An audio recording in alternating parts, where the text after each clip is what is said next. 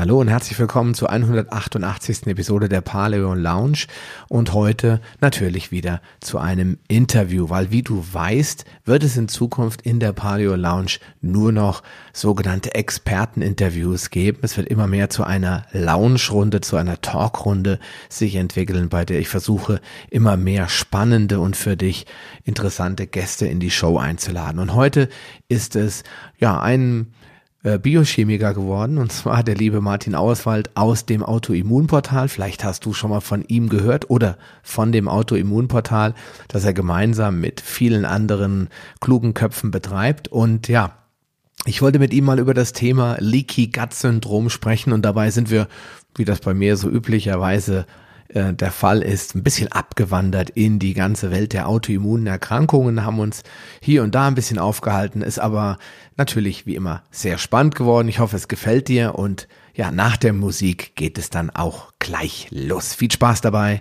Mein Interview mit Martin Auerswald. Ciao. Willkommen in der Paleo Lounge, deinem Podcast für Paleoernährung und einen ganzheitlichen Lebenswandel.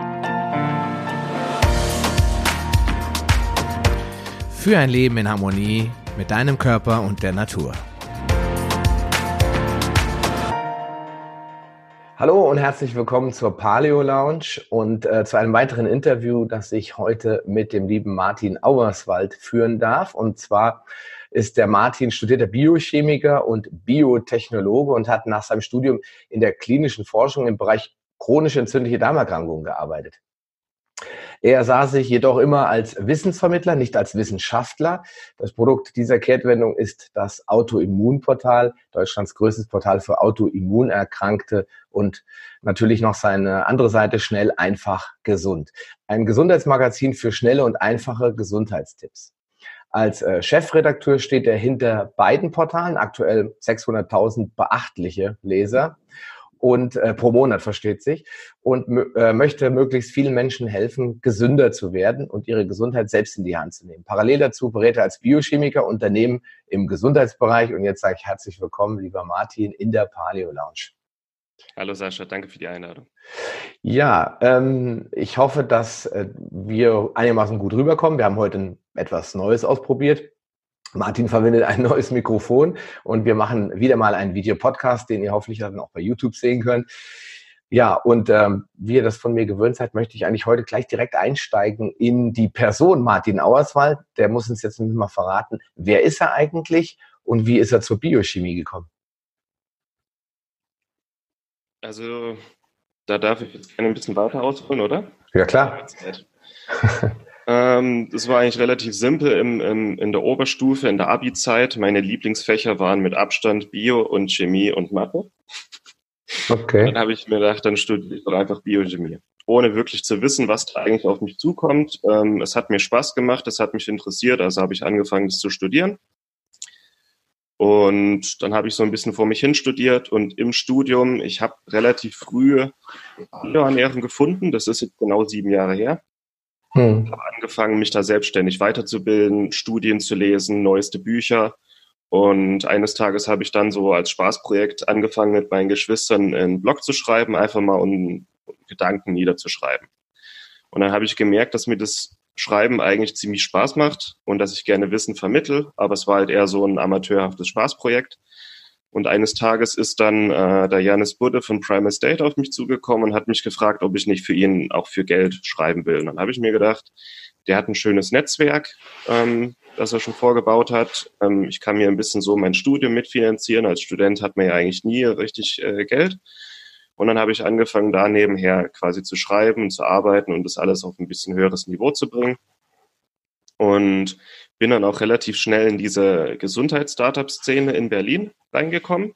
Mhm. Habe da sofort auch andere kennengelernt und ich habe gemerkt, da ist ein Bedarf an, sage ich mal, Fachleuten, die auch ähm, gut Wissens äh, vermitteln können, die gut schreiben können. Und dann habe ich auch relativ zügig auch angefangen, für andere äh, Magazine in dem Bereich zu schreiben, wie Paleo Lifestyle, äh, My Protein.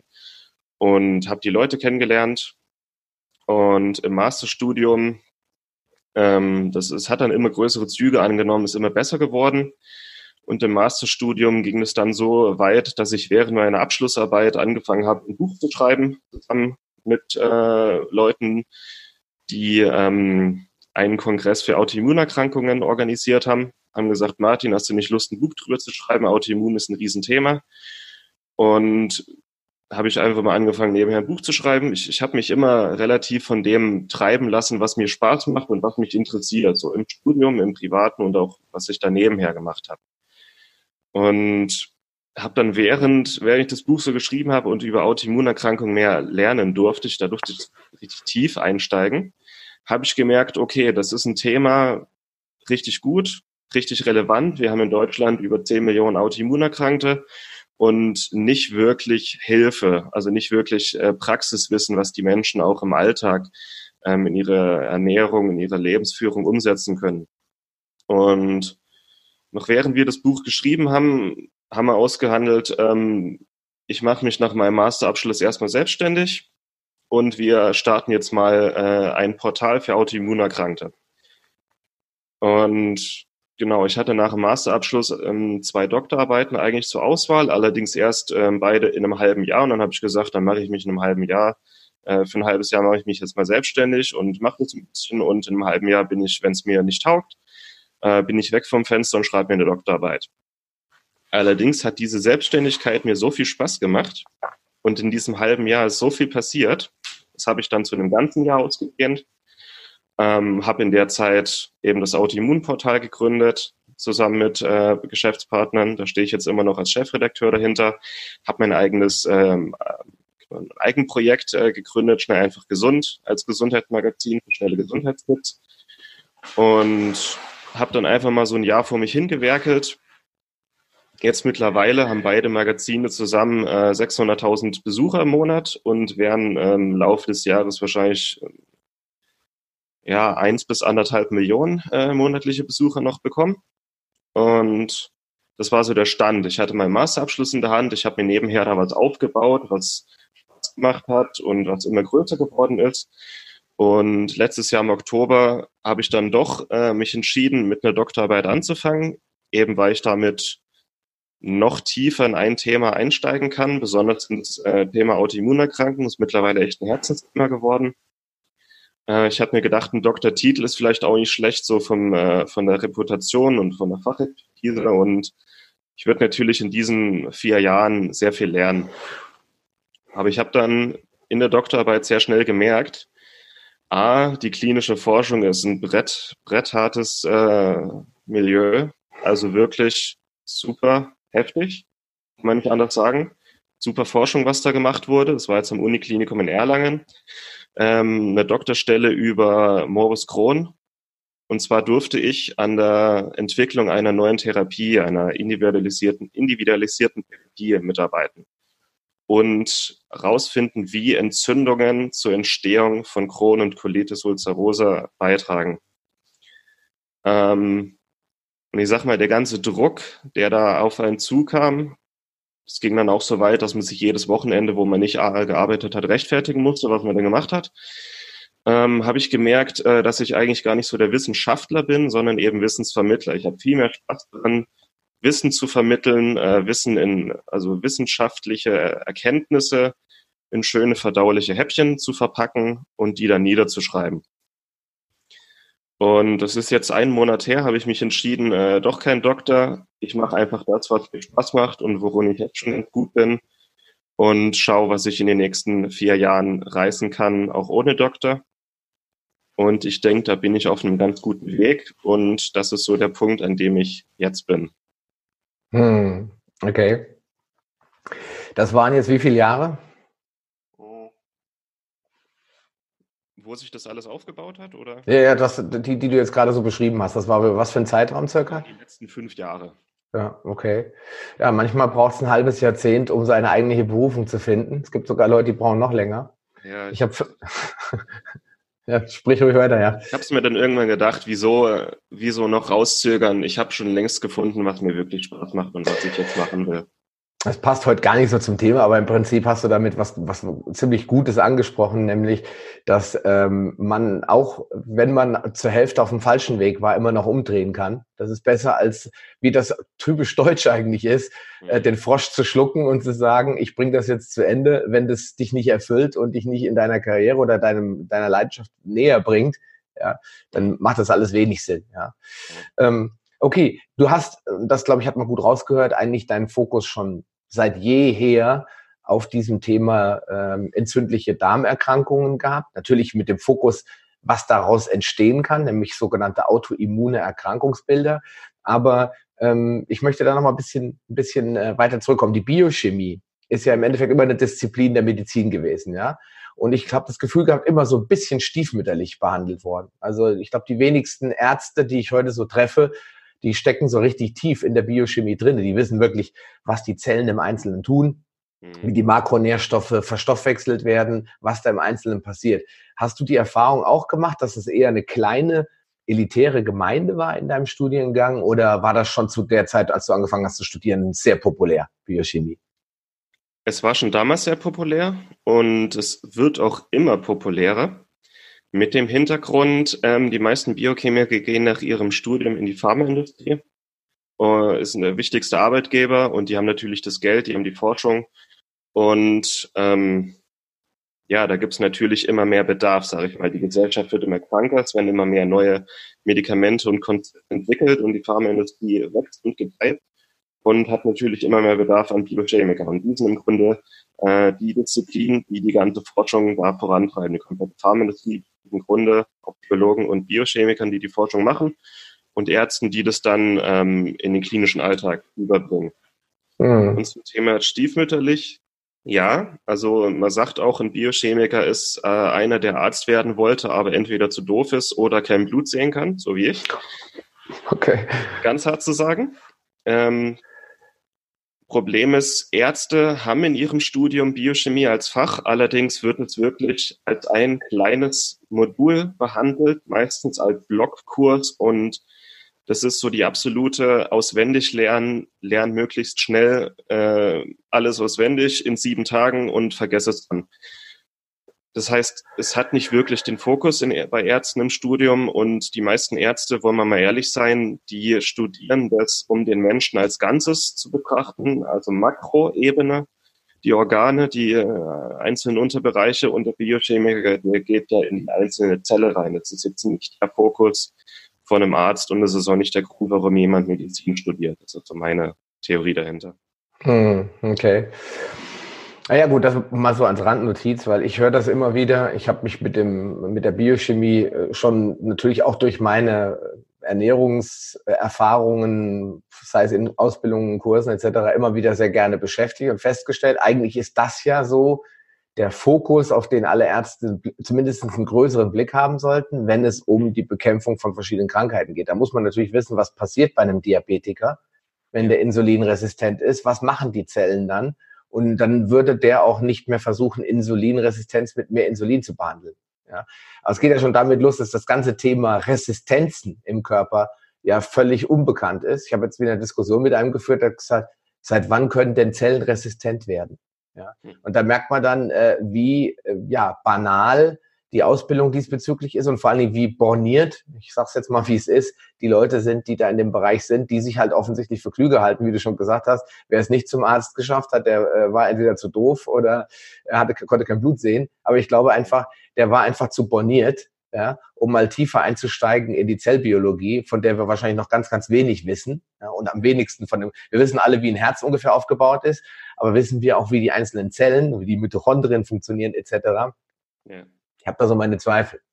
Okay, ähm, kommen wir mal zum eigentlichen Thema, Darmerkrankungen. Ja, äh, ich bin genauso wie du natürlich auch in den ganzen einschlägigen Gruppen, Autoimmun. Ähm, Gruppe gibt es natürlich auch. Dann die Paleo-Lifestyle-Gruppen sind ja auch immer gerne besucht, aber auch die, ähm, die, äh, das Autoimmunportal an sich. Ähm, das sind immer wieder spannende Diskussionen. Was mir immer wieder auffällt, ist, und da würde ich dich jetzt mal gleich offen fragen wollen, ähm, dass Leute dort reinkommen, sagen, danke für die Aufnahme, hab Hashimoto, was auch immer, kommt meistens ganz oft Hashimoto-Moment, soll heute nicht das Thema sein, aber ähm, oder ich habe meinetwegen Colitis ulcerosa ähm, hier ist mein Befund, batsch, wird irgendwas reingepostet und dann, äh, wie kann ich am möglichst besten damit leben?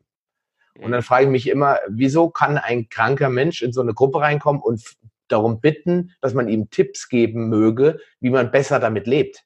Ja, mhm. Wie wäre denn die richtige Frage, was kann ich tun, um diese, um diese, jetzt ich gesagt, Kondition, also äh, diesen Zustand in irgendeiner Form zu verbessern und wegzukriegen langfristig, damit ich nicht mehr damit leben, sondern damit ich ohne das leben kann. Und das scheint bei vielen im Kopf schon so zu sein, ja, okay, Colitis ulcerosa, kann man nichts mehr machen. Das war's. Muss ich mhm. bis zum Lebensende mit leben. Ist das so in deiner Erfahrung? Äh, du hast ja viel geforscht in dem Bereich. Gibt es Geheilte oder ist es wirklich ein Mythos? Es gibt Geheilte. Und es wurde mir gesagt, Autoimmunerkrankungen sind unheilbar, muss ich ganz klar sagen, nein. Es ist weder, was ich in der Klinik gesehen habe, noch was man außerhalb der Klinik in der Praxis sieht. Ähm, mal kurz den Bogen schneiden. Autoimmunerkrankungen sind äh, eine Gruppe von Erkrankungen, die auch ein bisschen immer unter den Teppich gekehrt werden. Sind, ist ein Überbegriff für Erkrankungen, wo das Immunsystem quasi ein körpereigenes Gewebe angreift und zerstört. Das Immunsystem ist eigentlich dazu da, ähm, Feinde auszumachen, also Krankheitserreger, ähm, Giftstoffe ähm, anzugreifen und zu vernichten und um Gewebeschäden zu reparieren. Also ich stoße mir den Zeh irgendwo und der wird rot und schwillt an und tut weh. Das ist auch eine Entzündung. Das ist ein Schaden. Immunzellen werden hergerufen, reparieren den Schaden, alles gut. Und bei Autoimmunerkrankungen ähm, verwechselt eben das Immunsystem ein körpereigenes Gewebe mit einem Feind und fängt an, das anzugreifen, so um alle ein bisschen abzuholen. Und ja, Autoimmunerkrankung ist immer ein Zustand. Der Körper befindet sich in dem Zustand, dass das Immunsystem äh, an der falschen Ecke kämpft. Und dieser Zustand ist A, reversibel. Das heißt, die Immunzellen können wieder umprogrammiert werden und äh, um das quasi zu unterlassen, sich selbst anzugreifen, den Körper anzugreifen. Und B, ähm, Heilung impliziert immer, dass der Körper sich auf den Ausgangszustand wieder regenerieren kann. Also das, als wäre nichts gewesen. Ich habe einen Vireninfekt, der Vireninfekt wird beseitigt und der Körper ist genau wieder der wie vorher. Das ist eigentlich Heilung. Und bei Autoimmunerkrankungen ist es nun so, ähm, je nachdem, wie lang die Erkrankung anhält und wie stark die ist, ist der Schaden nicht immer zu 100 Prozent ähm, reparabel. Hm. Beispiel Hashimoto. Ich habe fünf Jahre Hashimoto, bis ich ähm, eine Lösung finde und mir den Hashimoto quasi heile oder ähm, ähm, in Remission bringe, so nennt man das, Symptomfreiheit. Und nach fünf Jahren ist die Schilddrüse wahrscheinlich schon so ähm, beschädigt, dass sie nicht komplett regenerierbar ist und auch nicht komplett nachwachsen kann. Mhm. Insofern ähm, ist die Frage eher so ein Jein. Also Autoimmunerkrankungen sind theoretisch heilbar. In der also es ist auf jeden Fall Remission ist sehr gut möglich und sogar sehr häufig möglich. Aber es ist nicht immer so, dass der Schaden 100 Prozent repariert werden kann. Mhm. Es gibt es eher Remission, absolute Symptomfreiheit zum Lebensende, aber nicht immer komplette Heilung. Hm. Gut, das ist äh, nachvollziehbar, wenn der Körper, auch bei Diabetes Typ 1, äh, die Autoimmunversion ist ja auch so, wenn die Pankreasinselzellen komplett zerstört sind, ist keine einzige mehr da, ich übertreibe es jetzt mal, hm. dann ist da wenig Hoffnung, dass man da was machen kann. Aber das ist auch ein typisches Beispiel. Diabetes Typ 1 gilt auch gemeinhin als unheilbar. Es ist auch schwierig, bisher überhaupt Studien dort zu, dazu zu finden, die das Gegenteil beweisen. Es gibt äh, zwar Coimbra-Protokoll etc., ähm, wo was angewendet wird, auch bei Diabetes Typ 1, kommt eigentlich ursprünglich mal aus dem Thema Multiple Sklerose. Aber ähm, klar, das wollte ich eigentlich nur von dir noch mal bestätigt hören. Offiziell gilt alles als unheilbar, als mhm. progressiv ganz oft noch. Bei Autoimmunerkrankungen gibt es, glaube ich, den Progressionsgedanken nicht.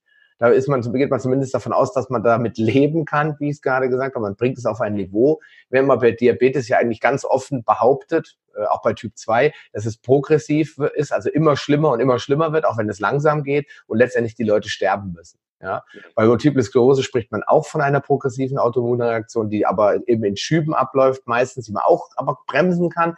Aber dass man irgendwas in Remission bringen kann, gilt nach wie vor heute eigentlich als, ich will nicht sagen Wunderheilung, aber als eher als die Ausnahme. Ja? ja. Aber dir zeigt diese Forschung und deine Erfahrung ja auch, dass es doch anders ist. Kannst du von konkreten Beispielen aus deinem Umfeld ähm, berichten, wo Leute quasi mit der Diagnose kamen, das war's jetzt? Ähm, und die sind dann vielleicht nach fünf Jahren rausgegangen aus dem Prozess und haben gesagt, okay, ich bin jetzt vielleicht nicht offiziell geheilt, aber ich, ich fühle mich eigentlich wieder gesund. Hast du da wirklich auch Erfahrungen, sagen, habe ich x Beispiele aus verschiedenen autoimmunen Spektren, wo das so passiert ist?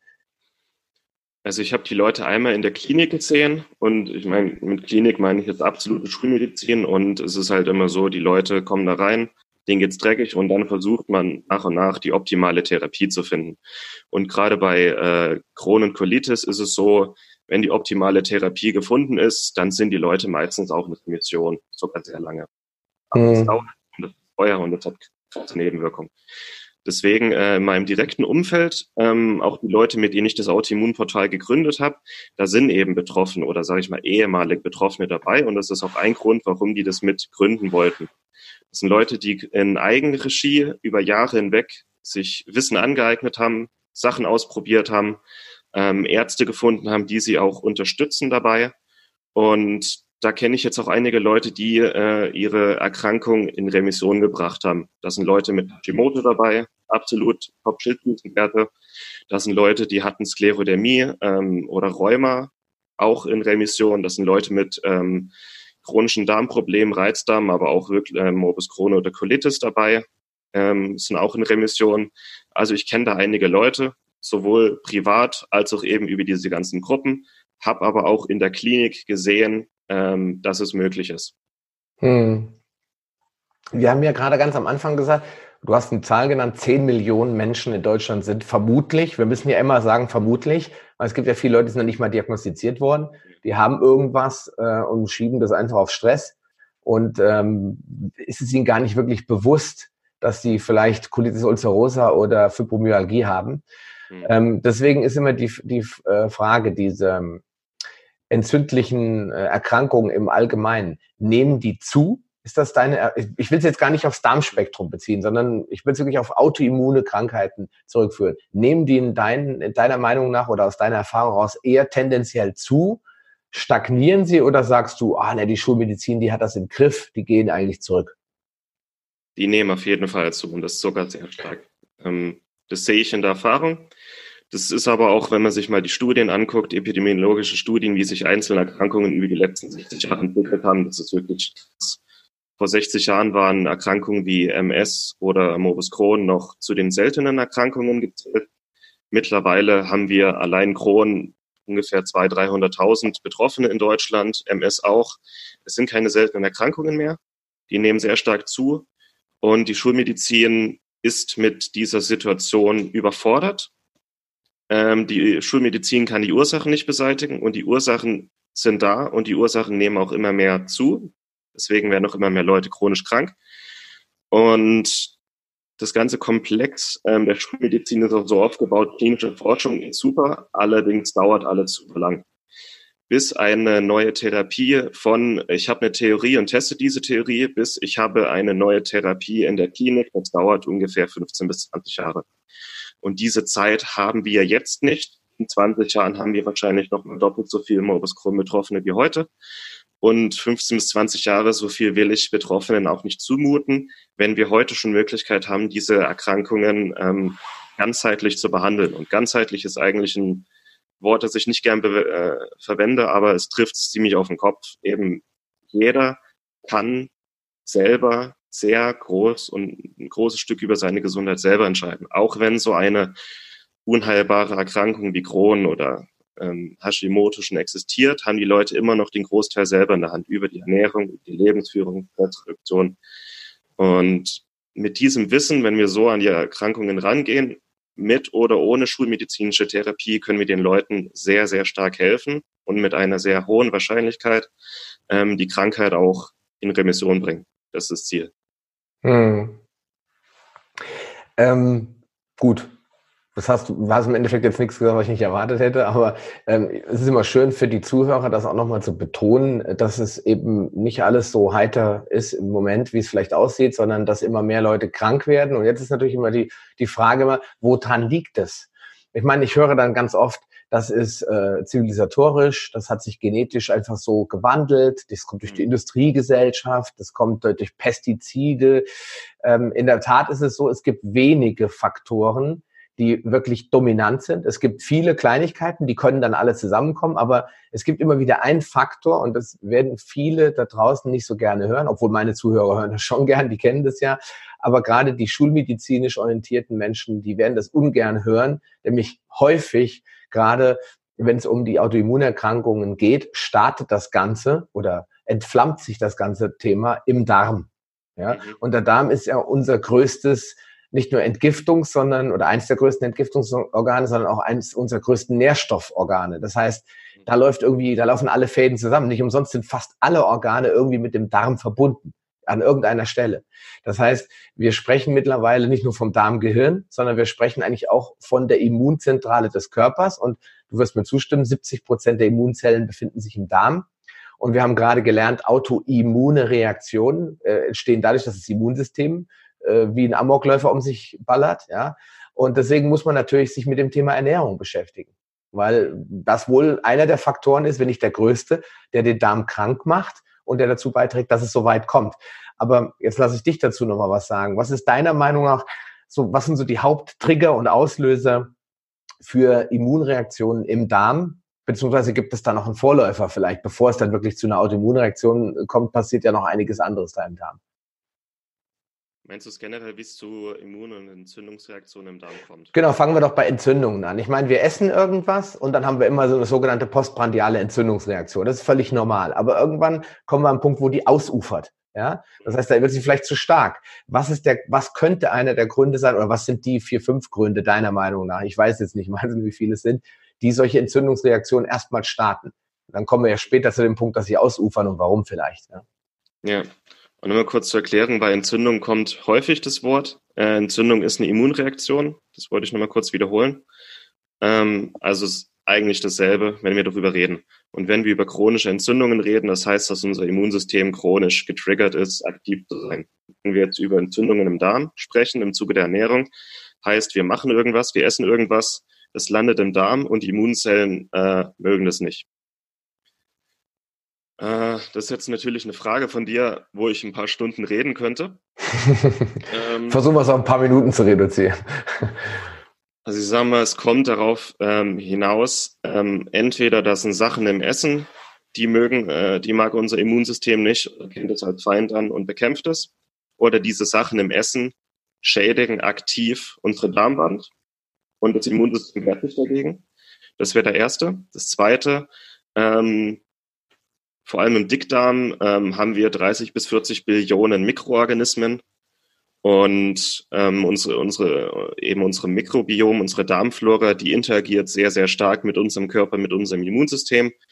Und wenn dieses Mikrobiom aus dem Gleichgewicht gerät, aus dem Takt gerät und die Kommunikation mit dem Körper nachlässt oder ganz verloren geht, dann ähm, haben A, Krankheitserreger eine Nische um sich auszubreiten.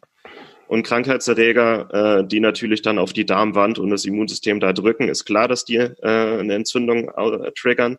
Es kann aber auch sein, wenn das Milieu im Darm kippt, dass dann, ähm, das sind die fakultativ Pathogenen oder die, ähm, äh, die, die sagt man so schön, ähm, sind eigentlich harmlose Mikroorganismen in unserem Darm, aber wenn das Milieu kippt, dann entwickeln die sich zu Krankheitserregern.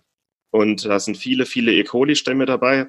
E. coli ist eigentlich ein relativ harmloses, teilweise sogar nützliches Darmbakterium, aber einige Stämme, wenn die merken, okay, mein, äh, mein Wirt, mein Gastgeber ist geschwächt, dann schlagen die zu. Ähm, das wäre so der zweite Punkt. Mikroorganismen im Darm, falsches Gleichgewicht oder Krankheitserreger breiten sich aus. Und das dritte wäre äh, ganz klassisch Schäden in der Darmwand, die entstehen ähm, indirekt, zum Beispiel durch Stress, durch exzessiven Sport. Das wären so die drei wichtigsten Sachen, wie es zu einem Darm kommen kann. Hm. Okay. Drei runterzubrechen. Ähm, ich ähm, möchte noch mal hinzufügen, dass der gemeine Hörer ganz oft bei Darm immer nur so an einen riesen Schlauch denkt.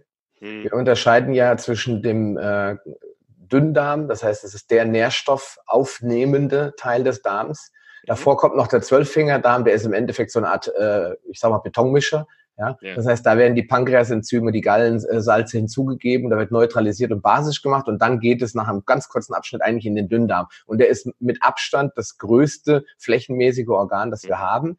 Mhm. Und da passiert natürlich unglaublich viel, von dem wir vielleicht drei Prozent verstanden haben, vielleicht mittlerweile zehn. Ich habe jetzt einfach mal in die Luft geschossen. Und da äh, kommen natürlich auch die Nährstoffe in den Darm, die eigentlich eher Antinährstoffe sind für den Körper. Um das mhm. nochmal zu verdeutlichen, weil ja. Ich, ich, bei mir war es nicht anders. Als ich angefangen habe, mich damit zu beschäftigen, habe ich gedacht, ja, der Darm, das ist das, ja, wo dann nachher der Stuhlgang rauskommt. Das war für mich alles das Gleiche. Natürlich haben wir alle mal im Biologieunterricht gelernt, dass es da einen Dickdarm, einen Dünndarm, Zwölffingerdarm, Blinddarm, dass es da verschiedene Darmsegmente gibt, ja. Mhm. Und ähm, aber der Dünndarm ist besonders spannend, weil der von oben und unten abgeschlossen ist und wir eigentlich nie wirklich da reingucken können. Ja, mhm. und deswegen verstehen wir da viel weniger als vom Dickdarm. Den haben wir alle schon in größter Ausführlichkeit gesehen in irgendwelchen Schulungsvideos. Aber da spielt sich eigentlich mehr das Mikrobiom ab, während in dem Dünndarm, glaube ich, mehr die Probleme stattfinden, die dann auch wirklich zu Krankheiten führen. Deswegen finde ich gut, dass du gesagt hast, man hat einmal die Schadstoffe direkt. Da will ich hoffen, dass ihr nicht allzu viele davon in eurem Darm habt. Ich fasse jetzt nochmal zusammen, Martin. Ne? Also Schadstoffe sind für mich Pestizide in der Nahrung, Aluminium, ähm, körperfremde Stoffe, die einfach nicht ins Essen gehören, was auch jeder weiß. Ja? Wo jeder sagen würde, ja, das würde ich jetzt nicht essen. Und das Zweite, was du gesagt hast, Nährstoffe, die dem Darm vielleicht nicht so gut bekommen, die er vielleicht auch attackiert, weil es fremde Eiweiße sind. Das sind dann in meinen Augen dann die sogenannten Antinährstoffe. Die kann man essen, die machen einen nicht unbedingt krank, aber in einer größeren Menge werden sie das Immunsystem reizen. Da hätten wir zum Beispiel Phytate, Oxalate, äh, Gluten, äh, Trypsinhämmer und so weiter. All diese Sachen, die in den modernen Nahrungsmitteln drin sind. Und dann hast du gesagt, die Mikrobiomstruktur, äh, dass die verändert wird. Und die kann eigentlich auch nur dadurch verändert werden, dass ich schlecht esse. Ja? Wenn ich die ganze Zeit nur Toastbrot esse, darf ich nicht erwarten, dass ich ein vielfältiges Mikrobiom habe. Ja, also würde ich sagen, sind das doch drei gute Punkte, die man sagen kann, die nehmen jetzt Einfluss auf, unser, auf unsere Darmgesundheit und verstärken die vielleicht von Natur aus vorhandenen Entzündungen, die eigentlich immer irgendwie stattfinden, aber die auch immer wieder eingedämmt werden, weil es ein Teil des, des der Biochemie in unserem Körper ist, die nehmen dann irgendwann Überhand.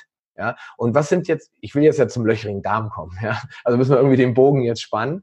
Ja. Ähm, was sind so aus der Erfahrung heraus die Stoffe, die wirklich drastisch dazu beitragen, dass die Menschen immer mehr in die Entzündungsebene rutschen und dass die Wahrscheinlichkeit dieser sogenannten Autoimmunerkrankungen immer größer wird und zunimmt. Was ist da deiner Meinung nach einer der wichtigsten Auslöser?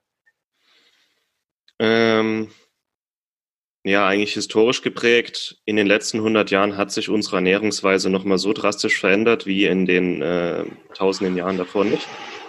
Vor 10.000 Jahren haben wir von Jäger und Sammler angefangen, äh, Ackerbau zu betreiben, Getreide anzubauen und zu essen. Und vor 100 Jahren haben wir angefangen, unsere, unsere Nahrung industriell zu bearbeiten, bevor wir sie essen. Das war nochmal ein krasser Shift wirklich in unserer Ernährung. Und dadurch sind einmal zahlreiche, zahlreiche Nährstoffe verloren gegangen in eigentlich gesunden Nahrungsmitteln.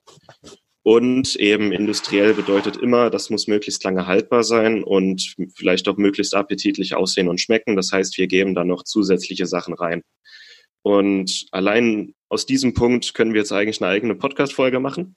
das äh, Darmthema und Ernährung ist riesig. Ähm, ich sag mal, ein wichtiger Punkt ist das Gluten. Ähm, zweiter Punkt sind industrielle Speiseöle. Dritter Punkt ähm, ist Zucker konkret die Fructose. Und vierter Punkt sind, sage ich mal, diese ganzen Zusatzstoffe, die da reingegeben werden, um unser haltbarer zu machen, die aber nun im Körper absolut nicht verloren haben. Mhm. Das sind so die vier wichtigsten, die ich auch in meiner Erfahrung äh, immer wieder sehe. Ähm, vielleicht noch Lektine. Aber Lektine, habe ich gemerkt, sind wirklich nur, wenn schon ein Schaden da ist, dann sind die eher ein Verstärker aber die wirklich die, die Grundwurzel der ganzen äh, Übel sind ganz oft einfach diese ganzen Zusatzstoffe, Zucker, industrielle Speiseöle und Gluten. Das sind so für mich auch die vier wichtigsten. Und wenn jemand zu mir kommt mit solchen Problemen, mit Darmerkrankungen, mit Autoimmun, dann ist das das Erste, wo ich anfange. Hm. Ja. ja. Also Gluten, ja, muss ich glaube ich nichts dazu sagen. Das ist in den letzten Jahren sehr hoch gehypt worden. Man hat auch festgestellt, dass das Gluten nicht der primäre Auslöser ist, sondern eher so das trojanische Pferd. Mhm. Das heißt, wenn die Entzündung schon da ist, das Gluten das Ganze nochmal richtig massiv verschlimmert. Natürlich gibt es Menschen, die glutensensitiv sind oder sogar eine Zöliakie ausgeprägt haben, aber auch da weiß die Forschung bis heute ja noch nicht so wirklich, was war der Initiator. Ja, und ich äh, möchte eigentlich heutzutage gar nicht mehr sagen, ja, das böse Gluten ist es, das ist mir zu simpel. Mittlerweile, es macht natürlich immer Sinn, für jemand, der eine Autoimmunerkrankung hat, auf Getreide zu verzichten, eine Weile, um dem Darm mal Ruhe zu geben, aber nicht primär wegen dem bösen Gluten, sondern was ich gelernt habe in meiner, ich will es nicht Forschung nennen, aber in meiner Zeit, die, mit der ich mich mit Getreide beschäftige, ist, dass äh, die Getreidesorte sehr wohl einen wesentlichen Unterschied macht. Und da hast du ja was Schönes gesagt. Wir haben in den letzten 100 Jahren unsere Nahrungsmittel so stark verändert wie davor in 20 oder 100.000 Jahren nicht. Ja. Mhm. Und da konnte einfach unser Mikrobiom und unser Körper gar nicht mehr mit Schritt halten. Ja. Ich glaube, das ist einer der Hauptgründe, warum Gluten heute so im Fokus steht, weil einfach alle Nahrungsmittel ja heute völlig verarbeitet kommen, in, ins, ins System kommen. Ähm, wenn du diese Leute äh, siehst oder wenn du jetzt im Autoimmunportal so von den Leuten hörst, ist den Leuten das bewusst, oder sind die so völlig überfordert? Weil du hast ja gerade gesagt, wenn du die Leute dann siehst und mit denen sprichst, dann hast du immer wieder diese vier Sachen, wie die Speiseöle, Gluten, äh, vielleicht mal Lektine und Schadstoffe anderer Art. Ist den Leuten das bewusst oder kommen die völlig überfordert und sagen, oh du, ich habe da was, das nennt sich Colitis ulcerosa, was könnten das sein, wo könnte das herkommen? Gemischt. Und ich sage mal, die zwei wichtigsten oder die zwei häufigsten Personas sind echt die, die einen, die kriegen ihre Diagnose, sind super geschockt und super gestresst und kommen in die Gruppe und wissen im Grunde gar nichts. Und denen vermitteln ich das Wissen dann gerne. Und es gibt die, äh, die teilweise auch Jahre gebraucht haben, um die richtige Diagnose zu finden und die dann selber angefangen haben, sich damit zu beschäftigen. Und die kommen dann und die wissen schon sehr viel, aber die wollen halt einfach noch die Praxistipps und den Austausch mit anderen Betroffenen. Das sind so die zwei häufigsten. Und gerade bei Autoimmunerkrankungen, es gibt natürlich so offensichtliche Sachen wie Chronenkolitis, wo man sehr schnell weiß, okay, das ist es, aber es gibt auch sehr viele Autoimmunerkrankungen, ähm, an der Zahl über 140, die sehr schwer diagnostizierbar sind und wo die Leute wirklich teilweise jahrelang von Arzt zu Arzt gehen. Und in der Zeit, die, die Leute werden immer noch weitergeschickt und sagen, ja, passt doch alles. Und die Leute werden natürlich immer verzweifelter und fangen dann irgendwann an, selber Sachen auszuprobieren. Hm. das sind eigentlich so die, mit denen arbeite ich eigentlich sehr gern zusammen. Das sind aber teilweise, und da will ich jetzt niemanden ähm, wirklich auf den Schuh treten, aber die sind sehr sensibel und da muss man wirklich aufpassen, wie man an die Sache rangeht und wie man denen das Wissen auch vermittelt. Und teilweise kommen die dann auch, ähm, auch nicht böse gemeint, aber es ist in der Praxis so, die kommen dann auch zu Sachen, von denen ich einfach überhaupt nichts halte, einfach weil die alles mal ausprobieren, kommen die irgendwann auch zur Homöopathie, zur Bachblütentherapie, äh, zu irgendwelchen ähm, ähm, Medienheilern, äh, wie Anthony Williams. Und ähm, es ist schwer, denen, denen dann zu verklickern, worauf es wirklich ankommt. Und es sind immer dieselben Säulen, auf die es am Ende wieder zurückkommt, die mhm. das Ganze auslösen können. Es gibt ja, es gibt ja zwischen Himmel und Hölle ein paar Sachen, die wir nicht verstehen. Das ist klar. Deswegen bin ich da äh, auch vorsichtig, ähm, diese ganzen Therapien äh, als vielleicht völlig wirkungslos darzustellen, sondern ich würde immer sagen, die Leute sollen das gerne ergänzend hinzufügen. Sie sollen nur einfach begreifen, dass der Ursprung erst beim Darm ist und dass erstmal der Organismus mit der Krankheit auch zeigt, dass da was nicht ordentlich abläuft und sauber mhm. läuft und dass man primär daran arbeiten sollte. Es spricht ja auch nichts dagegen. Ich finde es zwar immer wieder kurios, wenn die Leute, wenn ich sage, wie wäre es denn mal mit intermittierenden Fasten? Das macht ja zum Beispiel bei Diabetes durchaus Sinn. Äh, die Leute da reagieren, mein Arzt hat gesagt, man darf nicht auf Essen verzichten und so weiter. Äh, auf der anderen Seite gehen sie hin und lesen, äh, wie du deine Schilddrüse heilst, ohne sie anzufassen von Anthony William. Natürlich kann das helfen. Ja, aber wenn man erstmal Prinzip Grundlagenthemen ablehnt und auf der anderen Seite sich in diese, ich sag mal, weniger wissenschaftlich nachvollziehbare Ebene bewegt, die ja existent ist. Ja, mhm. da, und da passiert auch was, ohne Frage. Aber ich sehe es immer als Ganzheit. Ich würde immer sagen, man muss an allen Baustellen, Baustellen, Entschuldigung, ein bisschen arbeiten und nicht einfach sagen, nee, ich will nichts zu tun haben mit Ernährung und mit Medizin. Ich möchte mich in das Spektrum der Esoterik bewegen und das muss das, das muss dann funktionieren. Und diese Leute, manche scheinen das zu schaffen, aber ich stimme dir zu, dass äh, der Ursprung beginnt im Darm und da sollte ich vielleicht als Baustein Nummer eins dran arbeiten und dann darf ich ja gerne noch andere Sachen machen. Ja? Mhm. Es gibt ja Leute, die denen hilft Meditation, sowas Banales wie lange schlafen. Ja? Hätten sie vor 20 Jahren gesagt, sag mal, sonst stimmt's bei ihnen noch. Und heute weiß jeder, dass der Schlaf eben unglaublich wichtig ist. Stress natürlich, hast du eben auch angesprochen als einer der Faktoren. Cortisol, Stress lässt sich durch Schlaf abbauen, ist logisch. Wenn ich mehr schlafe, geht's mir auch besser. Ne? Aber ich meine, wie geht man dann mit den Leuten um? Äh, stempelt man die als arme Irre ab oder versucht man die dann trotzdem noch zu holen, zu sagen, komm, ich weiß, das funktioniert auch, aber lass uns doch mal das und das noch probieren. Du hast ja nichts zu verlieren. Oder ja. muss man die einfach machen lassen? Ja. Im Grunde läuft es immer auf Hilfe zur Selbsthilfe hinaus. Ne? Also wir sind keine Ärzte, wir verschreiben niemanden irgendwelche Ernährungspläne. Wir wollen den Leuten erklären, wie das Ganze funktioniert, was da in eurem Körper abläuft, warum Sachen wie Gluten oder industrielle Speiseöle da Schäden verursachen. Und dann verstehen die Leute auch, warum äh, in dem und dem Krankheitsfall vielleicht eine glutenfreie Ernährung eine gute Idee ist.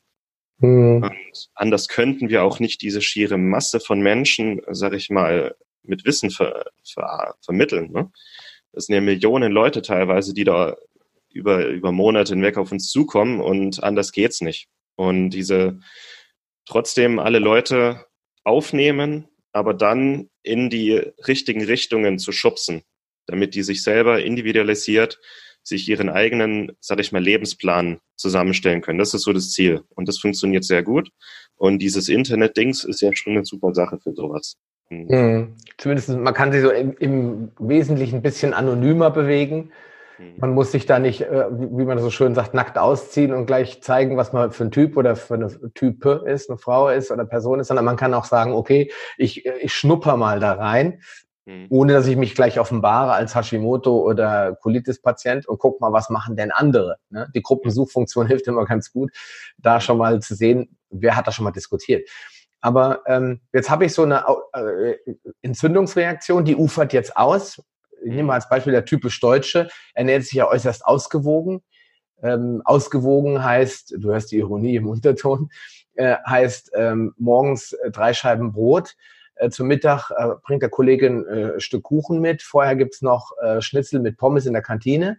Anschließend ein Latte Macchiato und dann nachmittags nochmal ein Stück Kuchen von einer anderen Kollegin, die die Firma verlässt. Dazu mhm. wieder ein Latte Macchiato und dann wird abends Abendbrot gegessen. Schließlich heißt es ja auch so. Und die Leute essen eigentlich ausgewogen, das heißt den ganzen Tag nur Getreide. Mhm. Nur in unterschiedlichen Farben und Formen verpackt. Und wenn ich dann sage, isst doch mal jeden Tag so eine große Schüssel Salat, und dann kriege ich als Antwort, ich will doch nicht Veganer werden. Mhm. Ja? Also das ist schon mal ein großes Problem, dass die Leute dann den Begriff der ausgewogenen Ernährung, glaube ich, nicht verstanden haben, oder? Ja. Wird auch falsch vermittelt von öffentlicher Seite. Ausgewogen heißt, und es ist eigentlich eine industrielle Erfindung, dieser Begriff, oder von der DGE erfunden, von allem etwas. Und das hat die DGE deswegen gesagt, damit sie niemanden, vor allem in der Industrie, niemanden auf die Füße tritt. Aber hm. ausgewogen bedeutet im Grunde, das hat, es ist ein leerer Begriff, der hat überhaupt nichts zu sagen. Ausgewogen hat nichts mit gesund zu tun und gesund heißt in erster Linie möglichst viele nährstoffreiche Lebensmittel, Obst, Gemüse, Beeren, Fleisch, Fisch, äh, Nüsse, Samen, äh, möglichst wenig äh, reizende, schädliche oder nährstoffarme Sachen. Das klassische Toastbrot.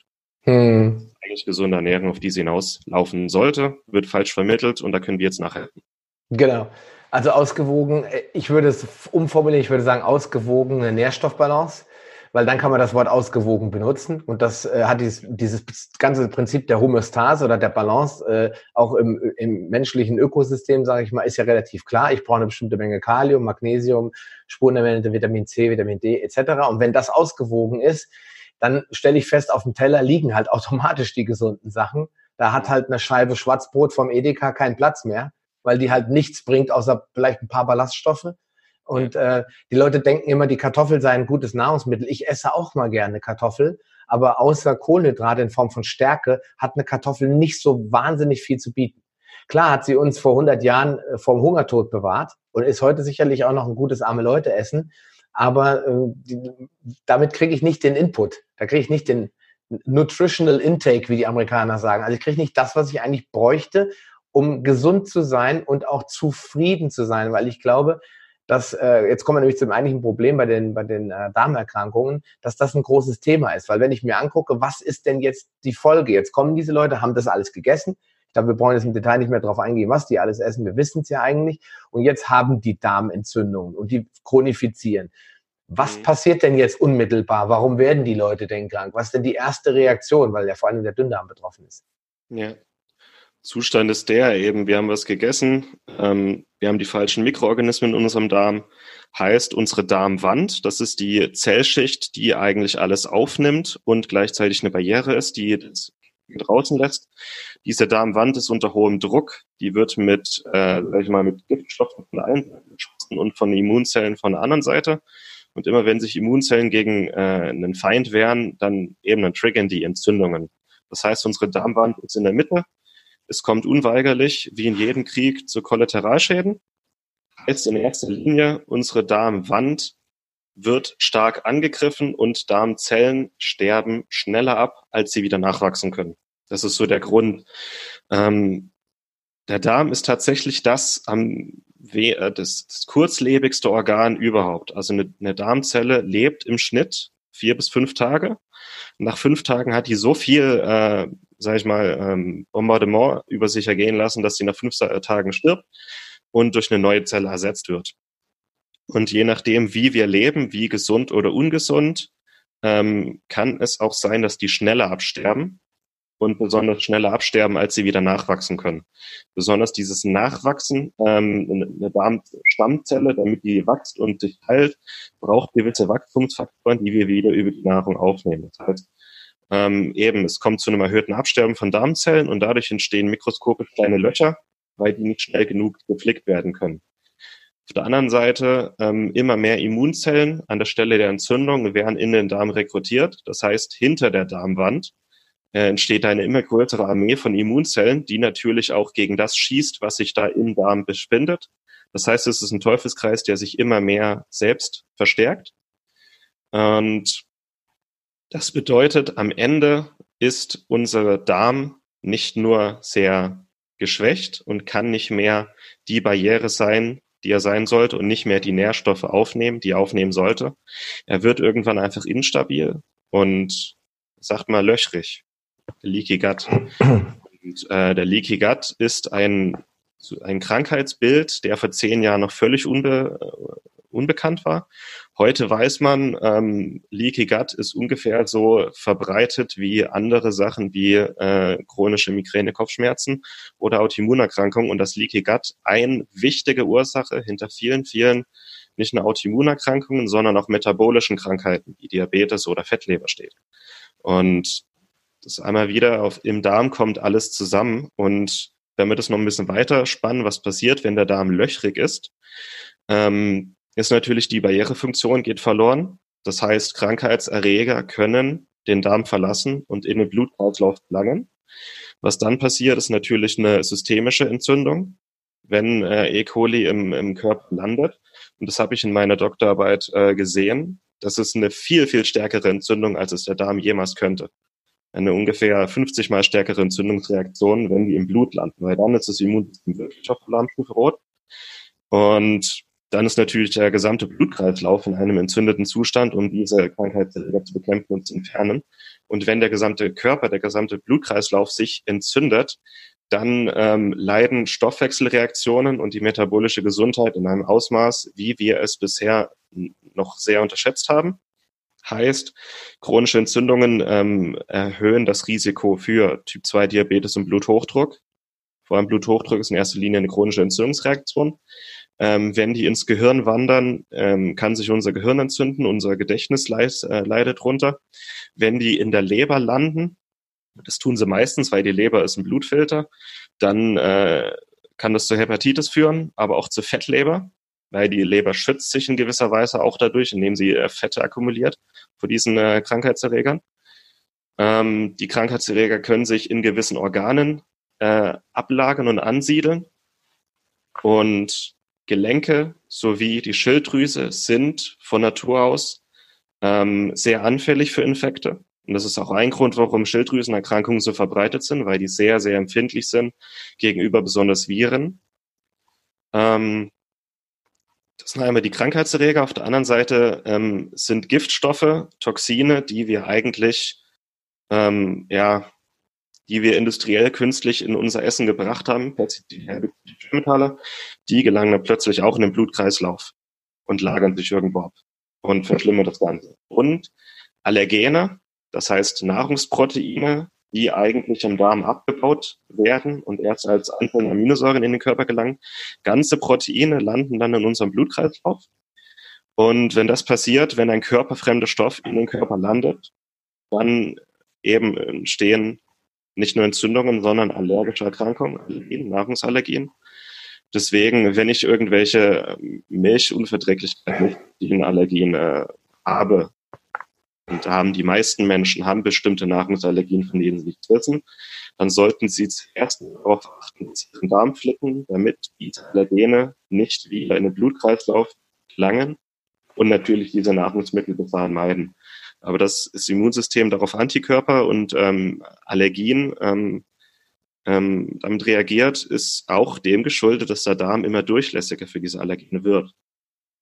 Heißt, ähm, wenn unser Darm immer löchriger wird, und immer mehr solche Sachen in unseren Blutkreislauf gelangen, also Giftstoffe, Allergene, Krankheitserreger, ähm, reden wir nicht mehr von einer Entzündung im Darm, sondern einer systemischen Entzündung. Und das ist auch ein Grund, wenn man mal wirklich nachdenkt, warum auch Krankheiten wie Diabetes, Bluthochdruck, äh, rheumatische Erkrankungen, allergische Erkrankungen, äh, Gelenkerkrankungen, warum die immer mehr zunehmen. Weil unser schwächstes, äh, unser, unser sag ich mal, unsere, unsere Pforte in den Körper immer mehr reinlässt, was nicht rein sollte. Gleichzeitig wir aber in unserer Ernährung immer weniger von dem liefern, was unser Körper bräuchte, um sich dagegen zu wehren. Mhm. Ja, gut, dem habe ich eigentlich nichts hinzuzufügen. Doch eine Sache noch vielleicht, ist mir eben aufgefallen, Proteine. Äh, Nahrungs, Nahrungsproteine ähm, ist ja einer der Hauptgründe, warum überhaupt sowas wie eine Zöliakie entstehen kann, weil wir bei Gliadin und bei Glutenin, bei diesen Bausteinen, aus denen Gluten besteht, sprechen wir ja von Eiweißbausteinen der Getreidepflanze. Und ähm, dann gibt es auch ganz oft, was du eben erwähnt hast, sogenannte Milcheiweißallergien, also Caseinallergien. Die entstehen bei der Milch aus zwei Gründen. Einmal, dass sie unverdaut in den Körper kommen, ähm, über den löchrigen Darm, aber auch ganz häufig in den Körper kommen durch die Homogenisierung die macht die Partikelmoleküle so klein, dass sie die Darmwand einfach ganz natürlich durchschreiten können. Es ist ein ganz, ganz gefährliches Thema. Der Jens Frese hat da schon viel drüber geforscht, hat darüber seine Doktorarbeit geschrieben. Ähm, da haben wir wieder einen Industrieprozess hinzugefügt, der den ganzen äh, Schmodder, sage ich jetzt mal, weil Milch ist im Prinzip nicht viel anders als Schmodder, so zerkleinert durch die Homogenisierung, dass die Partikel einfach den, den Körper durchwandern können, ohne die normalen Barrieren durchlaufen zu müssen. Bei dem äh, Fleisch sehe ich das ähm, ähnlich wie du, aber es gibt noch einen wichtigen Punkt. Äh, da beginnt das Ganze ein bisschen weiter vorne, da wir ja sehr viele Menschen haben, die leiden an Reizdarm, an Magenproblematiken etc., fängt es schon oben an. Die Vorverdauung, hetzen, hetzen, hetzen. Es wird schlecht eingespeichelt, es wird schlecht gekaut, es wird schlecht vorverdaut, das landet im Magen, der ist pH-mäßig zu hoch angesiedelt. Dann kommen wieder Pathogene durch den Magen durch, die da eigentlich gar nicht durch sollten. Und vor allen Dingen werden Proteine so schlecht vorverdaut, dass der Dünndarm das auch nicht mehr schafft. Und dann am Ende kommen dickdarmgängige äh, Eiweißproteinbausteine, kommen in den Dickdarm, ja, wo sie eigentlich ja nicht mehr hin sollen. Da sollen ja nur noch die Aminosäuren, wenn überhaupt hin. Und dort werden sie verstoffwechselt, fermentiert von unseren Darmbakterien. Dadurch entstehen dann Blähungen, ähm, Durchfall manchmal auch, Verstopfung, je nachdem. Und wenn ich jetzt einen löchrigen Darm habe, dann bin ich an dem Punkt, den du gerade beschrieben hast, dann wandern die ins Blut rein und da werden sie sofort als als äh, Feind erkannt, weil da gehören sie nicht hin und dann habe ich die Reaktion. Also könnte ich schon ganz simpel damit anfangen, einfach mal meinen Magen-pH ein bisschen zu testen. Der John Switzer hat dazu einen schönen Test gemacht, den Rote-Bete-Test. Es gibt aber auch einen äh, Test, der Natron-Test genannt wird, wo ich äh, in meiner Podcast-Folge mal drüber gesprochen habe. Und wenn da schon klar ist, da fehlt die Magensäure, dann kann ich schon ganz simpel einfach da mal anfangen, was zu machen, mit Einschränkungen. Da wirst du mir zustimmen, wenn ich schon eine Gastritis habe, sollte ich nicht anfangen, die Magensäure zu steigern. Dann sollte ich erstmal die Gastritis loswerden, damit der Magen überhaupt die Säure verträgt. Ne? Korrekt. Ja, wichtiger Punkt.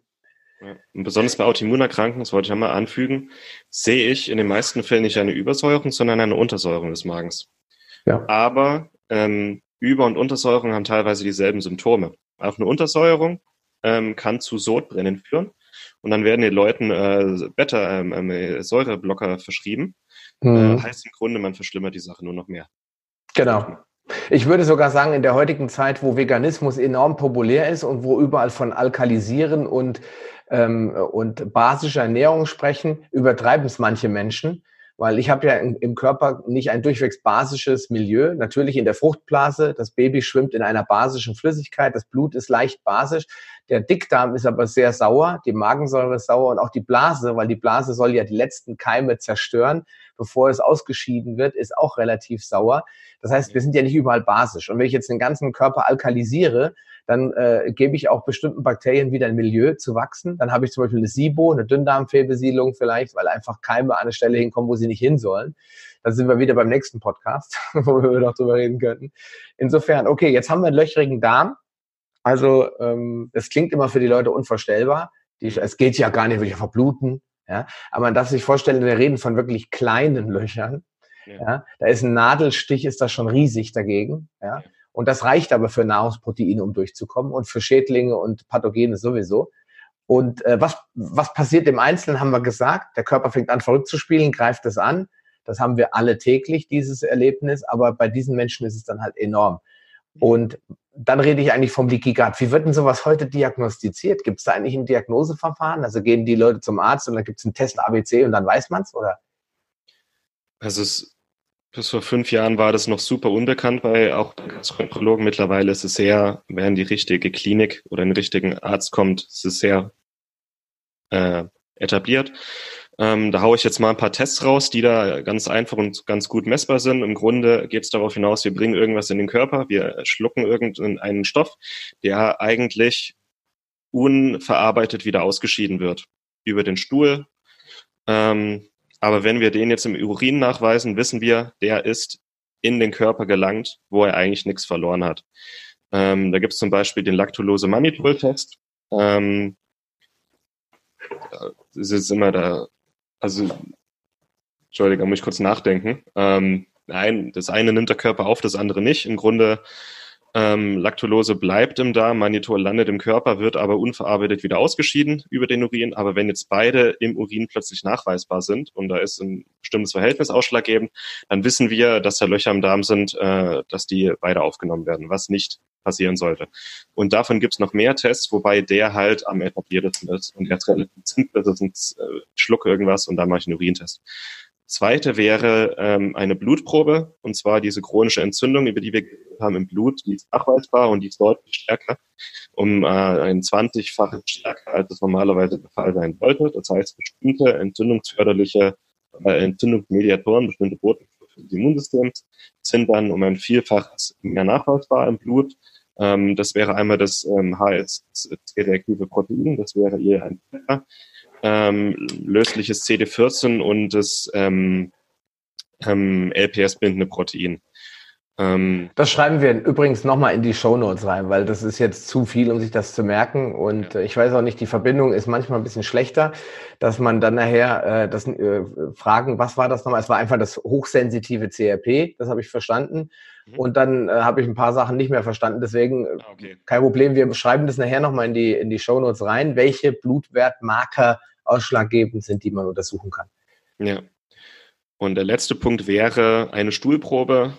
Und zwar, es geht immer in beide Richtungen. Das heißt, ein, einmal landen Sachen im Blut, die da nichts verloren haben. Auf der anderen Seite landen aber auch Sachen im Stuhl, die eigentlich im Stuhl nicht sein sollten. Also es können auch Bestandteile, sage ich mal, des Körpers oder des Immunsystems im Stuhl landen, wo sie eigentlich nicht sein sollten. Bestandteile von Immunzellen sind im Stuhl nachweisbar.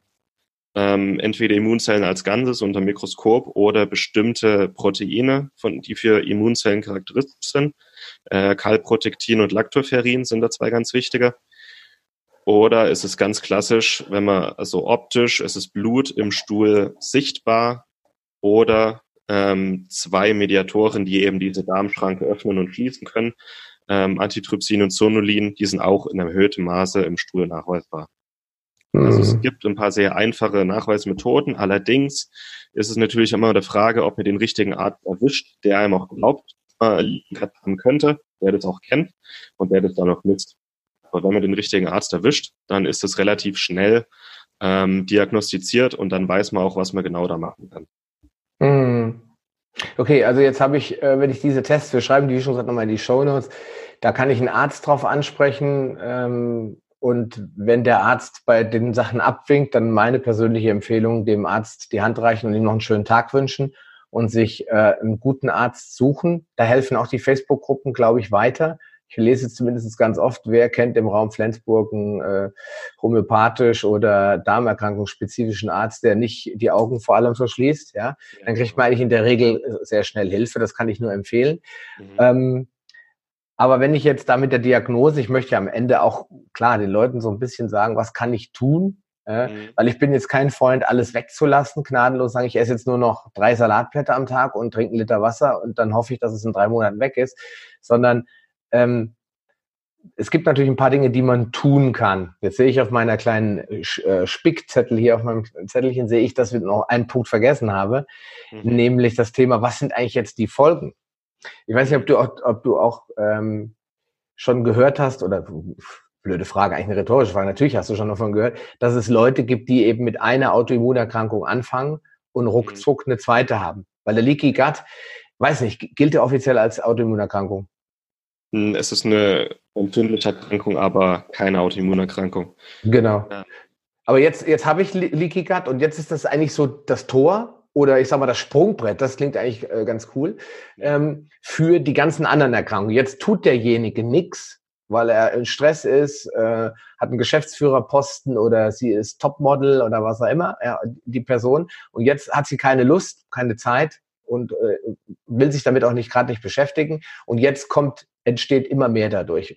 Das ist ja auch interessant, dass der Körper von einer Autoimmunreaktion in die nächste springen kann. Es gibt nicht wenige Leute, die zählen dann bei euch im Autoimmunportal auf, ich habe äh, Lupus erythematodes, ich habe äh, ich habe Hashimoto, ich habe Colitis, ich habe Fibromyalgie und dann habe ich noch Diabetes. Ja, das heißt, die Leute, wenn die nichts tun, dann landen die bei zwei, drei, vier, fünf. Bei einer Freundin von mir, Stinneberg, ich weiß nicht, ob du die kennst, die hat ja sogar neun Autoimmunerkrankungen gehabt am, am Peak. Ja, was sind, was ist der Grund dafür? Oder wie kann man das vielleicht möglichst verdaulich erklären? Wenn ich jetzt mit einem anfange, wie, wie jetzt einen löchrigen Darm, dann ist da Tür und Tor geöffnet für viele andere. Ja, das äh, jetzt mal kurz und knackig. Einmal Sachen kommen in den Körper, können sich irgendwo ablagern. Heißt zum Beispiel, ein Bakterium oder ein Virus lagert sich an die Schilddrüse und, die Schild äh, und dann bekämpfen Immunzellen eben diesen Krankheitserreger. Aber ähm, eben als Kollateralschaden auch die Schilddrüse mit. Oder dieser Krankheitserreger entspricht, das nennt man molekulare Mimikrie, entspricht in seiner Form einem körpereigenen Protein. Das heißt, das Immunsystem produziert Antikörper, die bispezifisch sind, die halt ähm, den Krankheitserreger, aber auch ein körpereigenes Protein binden können ähm, dann ein entzündeter Körper, und das, das kann man in der Immunologie sehr schön nachsehen, ein entzündeter Körper funktioniert anders, ein entzündetes Immunsystem entzünd, ähm, funktioniert ganz anders. Da ähm, ist die Wahrscheinlichkeit, dass eben körpereigene Proteine als fremd wahrgenommen werden. Es geht von den antigenpräsentierenden Zellen, sagt man aus, die Dendritenzellen, die erkennen dann, die, die, die, die, ähm, die verlieren dann den Überblick, was ist körpereigen und körperfremd und das heißt, die Wahrscheinlichkeit, dass körpereigene Stoffe als Freund wahrgenommen werden, die steigt sehr rasant an. Und, und das ist in den letzten drei Jahren in der Forschung sehr schön gezeigt worden, ähm, Immunzellen, wenn die neu entstehen im Knochenmark, die sind naiv, die müssen erstmal trainiert werden und reifen. Und zur Reifung wandern die in die Milz, in den Thymus und in weitere lymphatische Organe, in die Lymphknoten. Und die meisten Lymphknoten haben wir im Darm. Das heißt, diese naiven Immunzellen, die kommen in den Darm, die sehen das absolutes Chaos und die können sich nicht gescheit entwickeln. Die werden vielleicht sogar falsch entwickelt, eben indem sie körpereigene Stoffe ähm, mit körpereigenen Stoffen ähm, konfrontiert werden, wo sie es nicht sollten. Das heißt, die kommen naiv in den Darm, werden falsch trainiert und wandern in andere Organe wie die Schilddrüse oder in meine Gelenke und starten dann da eine Autoimmunreaktion. Und das sind ganz viele Sachen, die im Grunde, das ist ein Orchester, das gleichzeitig stattfindet. Und wenn man das weiß und der Darm als, als Tür und Tor offen bleibt, dann können sich auch weitere Autoimmunerkrankungen entwickeln, weil eben die Ursachen immer weiter verstärkt werden. Und wenn man als Arzt herkommt und ich habe einen Patienten, der hat eine Autoimmunerkrankung und ich ähm, verschreibe dem Immunsuppressiva, das heißt, das Immunsystem wird unterdrückt, dann verstärke ich das Ganze nur noch. Weil gleichzeitig das Immunsystem natürlich auch wichtig ist, um die Ursachen im Darm, diese Entzündung im Darm, reparieren muss. Ähm, ja, darauf läuft es hinaus. Und mhm. was die Folgen sind, es kann zu weiteren Autoimmunerkrankungen kommen. Und je nachdem, wo sich diese Entzündung oder diese Giftstoffe eben niedersetzen, manifestieren, ähm, es kommt zu Allergien, es kommt zu Asthma, es kommt zu Hauterkrankungen wie Akne, Neurodermitis, Ekzeme, es kommt zu Depressionen, wenn sich das im Gehirn niederschlägt. Ähm, es kann zu Arthritis kommen, wenn sich das in den Gelenken niederschlägt. Es kommt zu metabolischen Erkrankungen oder Diabetes, wenn sich das auf die, auf die Bauchspeicheldrüse niederschlägt. Ähm, Fettleber, Hepatitis. Ähm, die ganzen chronischen Erkrankungen laufen im Darm zusammen. Mhm. Und wenn man das weiß und den Darm als Ursache erkennt, und das ist bei den meisten so, und diese Ursache beseitigt, dann kann das auch sehr, sehr, sehr positiv sich auf diese Krankheitsbilder auswirken. Und damit meine ich nicht nur Autoimmunerkrankungen, sondern eben generell Zivilisationskrankheiten, wie wir sie kennen. Und um nochmal auf den Leaky Gut bekommen, im Grunde braucht niemand einen Arzt, um den Leaky Gut zu diagnostizieren. Im Grunde läuft es auf ähm, Sachen hinaus, die jeder ausführen kann. Sachen, die ich essen kann, Sachen, die ich machen kann und Nahrungsergänzungsmittel, die ich nehmen kann. Und die kann ich auch ohne Arzt. Und das sind Sachen, die in einer gesunden Ernährung immer eine Rolle spielen sollten. Und wenn ich dann einfach mal den Fokus auf darmfreundliche Lebensmittel lege, auf die wir gleich noch kommen, dann merke ich innerhalb kürzester Zeit, ein, zwei Wochen, dass es mir besser geht. Und dann kann ich in Eigenregie sehr viel mehr machen, als wenn ich da Wochen, Monate lang nach einem Arzt suche. Das kann jeder selber machen innerhalb von kürzester Zeit. Mhm. Ja gut, dann schieß los. Was sind Darm, äh, wie sagst du, darmfreundliche Lebensmittel, bevor wir zu dem Thema Nahrungsergänzung gehen? Weil ich bin immer der Meinung, Nahrungsergänzung sollte immer so das Last Resort sein. Ja? Sollte immer so der letzte Punkt sein, wenn ich merke, ich muss auffüllen, ich muss die Speicher wieder auffüllen. Und ganz oft sind ja diese Autoimmunerkrankten völlig depleted, ach, mir fällt wieder das deutsche Wort nicht aus, ausgelaugt, ja. Die haben also quasi äh, sämtliche B-Vitamine verbraucht, sie sind komplett äh, ausgelaugt, wenn es um Vitamin D und Omega-3 geht. Deswegen ist es immer gut, die aufzufüllen. Aber erstmal steht für mich am Anfang das Verständnis, dass viele dieser Nährstoffe, nicht alle, aber auch in der normalen Nahrungskette vorkommen. Und wenn ich da schon mal anfange, mir ein besseres Mindset anzueignen für gesündere Lebensmittel, dann bin ich schon mal prinzipiell auf, äh, prinzipiell auf dem richtigen Weg. Ne? Ja. Also fangen wir an mit darmgesunden Lebensmitteln. Ja, ich hätte dann, das wollte ich mal anmerken, ich hätte da noch ein paar Sachen so in der Lebensführung, die man noch machen kann. Mhm. Können wir danach noch kurz ansprechen. Gerne. Ähm, darmfreundliche Lebensmittel, es läuft im Grunde auf eine natürliche, unverarbeitete, nährstoffreiche Ernährung hinaus, dass ich meine Nahrungsmittel selber zubereite, im Rohzustand kaufe, möglichst bunt, möglichst frisch, möglichst vielseitig. Und also ähm, das, was wir unter Paleo verstehen oder Clean Eating. Es läuft immer auf dasselbe hinaus. Und dann gibt's noch ein paar Nahrungsmittel, die wirklich spezifisch im Darm ganz gut sind. Ähm, das ist einmal regionales und saisonales Obst. Einfach wenn es reif ist, wenn es hier wächst, Obst und Beeren, viel davon. Ähm, das ist einmal regionales und saisonales Gemüse. Da haben wir zu jeder Jahreszeit genug. Und ich hau jetzt einfach mal Obst und Gemüse einfach in den Raum. Und da gibt's noch, ähm, sage ich mal, Sachen, die man da spezifisch rausgreifen kann. Aber erstmal die als Grundlage. Dann äh, Leinsamen und Flohsamen. Viele wichtige Ballaststoffe und entzündungshemmende pflanzliche Omega-3-Fettsäuren. Am besten ein paar Stunden vorher in Wasser aufquellen lassen. Dieser Schleim, der sich da bildet, ein Staubsauger im Darm, der reißt einfach mal tote Sachen, Ablagerungen, Abfallstoff mit. Rechtzeitig bitte sehr entzündungshemmend und im Dickdarm angekommen wichtige Ballaststoffe. Äh, Chiasamen finde ich nicht so toll, Leinsamen sind eigentlich besser. Äh, so. Dann ähm, Kartoffeln und Reis, aber im gekochten und ausgekühlten Zustand, weil sich dann resistente Stärken bilden, die wichtige Ballaststoffe wieder sind.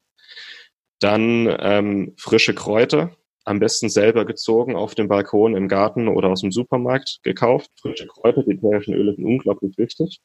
Kräuter oder, allerdings auch. Oder, oder Wildkräuter sammeln? Oder Wildkräuter. Jetzt im Sommer, wir sind jetzt, ähm, heute ist der 3. Mai, glaube ich, oder 4., ich weiß nicht. Ähm, es geht jetzt wieder los, es wird grün und wer auf dem Land wohnt, das ist eigentlich fast schon schändlich, ja. da nicht äh, mal loszuziehen mit dem Fahrrad oder mit dem Korb und mal zu gucken, was man so findet. Löwenzahn, äh, Vogelmiere, Giersch, alles gute äh, Wildkräuter, die in Tonnen wachsen, Brennnesseln und die unglaublich viele Bitterstoffe beinhalten und äh, die dem die Leber und dem Darm gut tun. Ja, also das, das mal nur so eingeworfen. Wer jetzt in Frankfurt City wohnt, der hat da nicht so die Möglichkeiten, aber der muss dann schon rausfahren ne, mit dem Fahrrad. Ja, genau. Kräuter ähm, auch im getrockneten Zustand in Form von Kräutertee ist super. Eigentlich kennt das jeder Pfefferminztee und Kamilletee sind mit besten Sachen, die du machen kannst für den Darm. Äh, Fenchel, Anis, Kümmel auch super wegen den ätherischen Ölen. Beruhigt einfach alles. Ähm, dann probiotische Nahrungsmittel um die richtigen Mikroorganismen in unseren Darm zu bekommen. Also da wären äh, Kefir, Kombucha, Joghurt, Apfelessig, ähm, milchsauer vergorenes Gemüse wie Kimchi und Sauerkraut, eingelegte Gurken gerne auch. Ähm, Zwiebel. Nicht kaufen, Entschuldigung, muss ich jetzt mal rein. Nicht kaufen.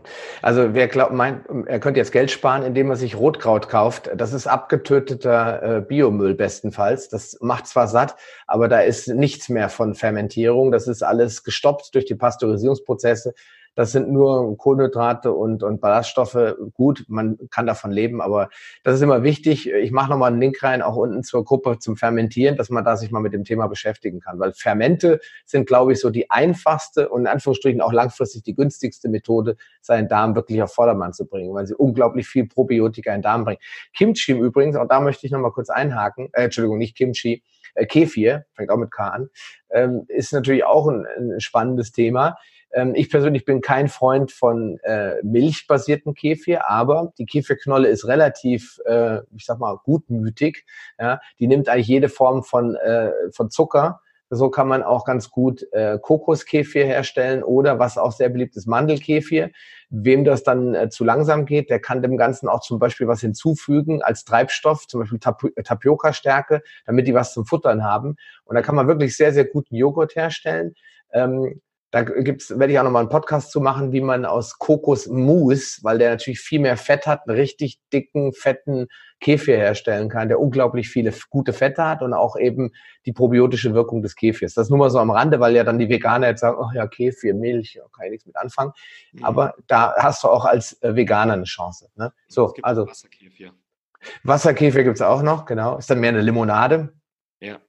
Gerade für Veganer wollte ich sagen, Kombucha mhm. auch äh, Misauer vergorenes, also im Grunde fermentierter Tee. Kombucha produziert die B-Vitamine, die für uns bioaktiv sind. Auch bioaktives Vitamin B12 ist für Veganer super wichtig. Okay. Die ganzen Hefen, Hefen sind die äh, mit Vitamin B-Produzenten in der Natur. Ähm, und äh, sind reichlich vorhanden in, in Kombucha. Das heißt, äh, B-Vitaminmangel, Kombucha enthält sogar mehr B-Vitamine als alle Fleischsorten und Innereien, die ich kenne. Ah, okay.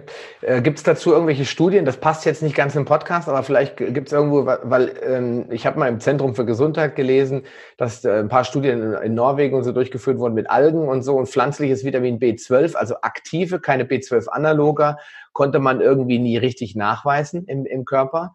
Äh, nur Kombucha war in Anführungsstrichen zu der Zeit unbekannt oder wieder unbekannt. Früher war er mal sehr bekannt, aber dann ist er irgendwann mal ist das Wissen verloren gegangen. Jetzt durch Paul Seelhorst und die ganzen Fermentierer ist das wieder sehr bekannt geworden. Ähm, aber wenn du da irgendwas hast, kann, können wir irgendwas in die Shownotes packen, irgendwie eine Untersuchung, weil die Veganer fragen mich regelmäßig, was kann ich denn machen? Ja. Und ich bin ja auch kein Freund von Einwerfen, ja. Mhm. Aber äh, gibt es da irgendwas? Da gibt es Studien, ja, äh, die halt nachweisen, dass in diesen Nahrungsmitteln bioaktive Vitamine produziert werden. Und wenn die bioaktive ähm, ähm Formen haben, dann werden die auch vom Körper aufgenommen. Ah, okay. Aber von, äh, gerade vom Kombucha gibt es zwei unabhängige Studien, die wirklich so absurd hohe B-Vitaminmenge nachgewiesen haben, dass ich äh, gucken musste, aber das scheint zu stimmen und dass Kombucha mehr B-Vitamin enthält als eine Rinderleber, das fand ich am Anfang auch krass, aber das ist so. Hm. Ja gut, du bist der Biochemiker. Wenn du sagst, das ist bioaktiv und der Körper kann das auch aufnehmen, weil bei Algen, das weiß ich, habe jetzt einen kleinen B-Vitamin-Exkurs, aber ich finde es ganz mhm. spannend. Äh, bei Algen haben sie ja nachgewiesen, dass unglaublich viel B-Vitamin da war, im, äh, aber der Blutwert sich nicht erhöhte. Das heißt, die Leute haben Algen gefressen, Entschuldigung, wenn ich das so sage, ohne Ende. Und am Ende hatten sie viel im Urin aber nichts im Blut. Also irgendwie wollte der Körper das nicht akzeptieren, diese Form von B-Vitamin. Deswegen bin ich da immer ein bisschen skeptisch. Aber ja. Müssen wir mal die Studien da mal anschauen. Ähm, Chlorella versus Spirulina. Das B, B12 von Chlorella ist bioaktiv, das von Spirulina nicht. Das sind manchmal ganz, ganz kleine Unterschiede nur. Ja, gut. Hat auch nicht unbedingt jeder so Interesse, das so zu wissen oder das so, dass das alle so wissen, dass es da auch Alternativen zum, zum Mettwürstchen vom Aldi gibt. Ja? Das stimmt, ja. Okay, dann schieß weiter. Hast du noch ein paar Sachen? Ähm, ein paar habe ich noch. Ähm, wir waren bei Probiotika stehen geblieben. Dann wollte ich noch Zwiebelgewächse ansprechen, also mhm. Zwiebeln und Knoblauch. Enthalten viele ätherische Öle und Schwefelstoffe, die äh, wichtig äh, sind gegen die Entzündungen. Ähm, einige Gewürze, Ingwer und Kurkuma, kennt glaube ich jeder, sind also beide mit die entzündungshemmendsten Stoffe, die es gibt. Gerade ähm, Kurkuma-Extrakt. Ähm, Weihrauchextrakt auch, aber das kann man nur als Nahrungsergänzungsmittel leider zuführen. Ähm, Olivenöl auch enthält, Olivenöl enthält so viele äh, Polyphenole und Antioxidantien, dass man sogar damit frittieren könnte, wenn man wollte.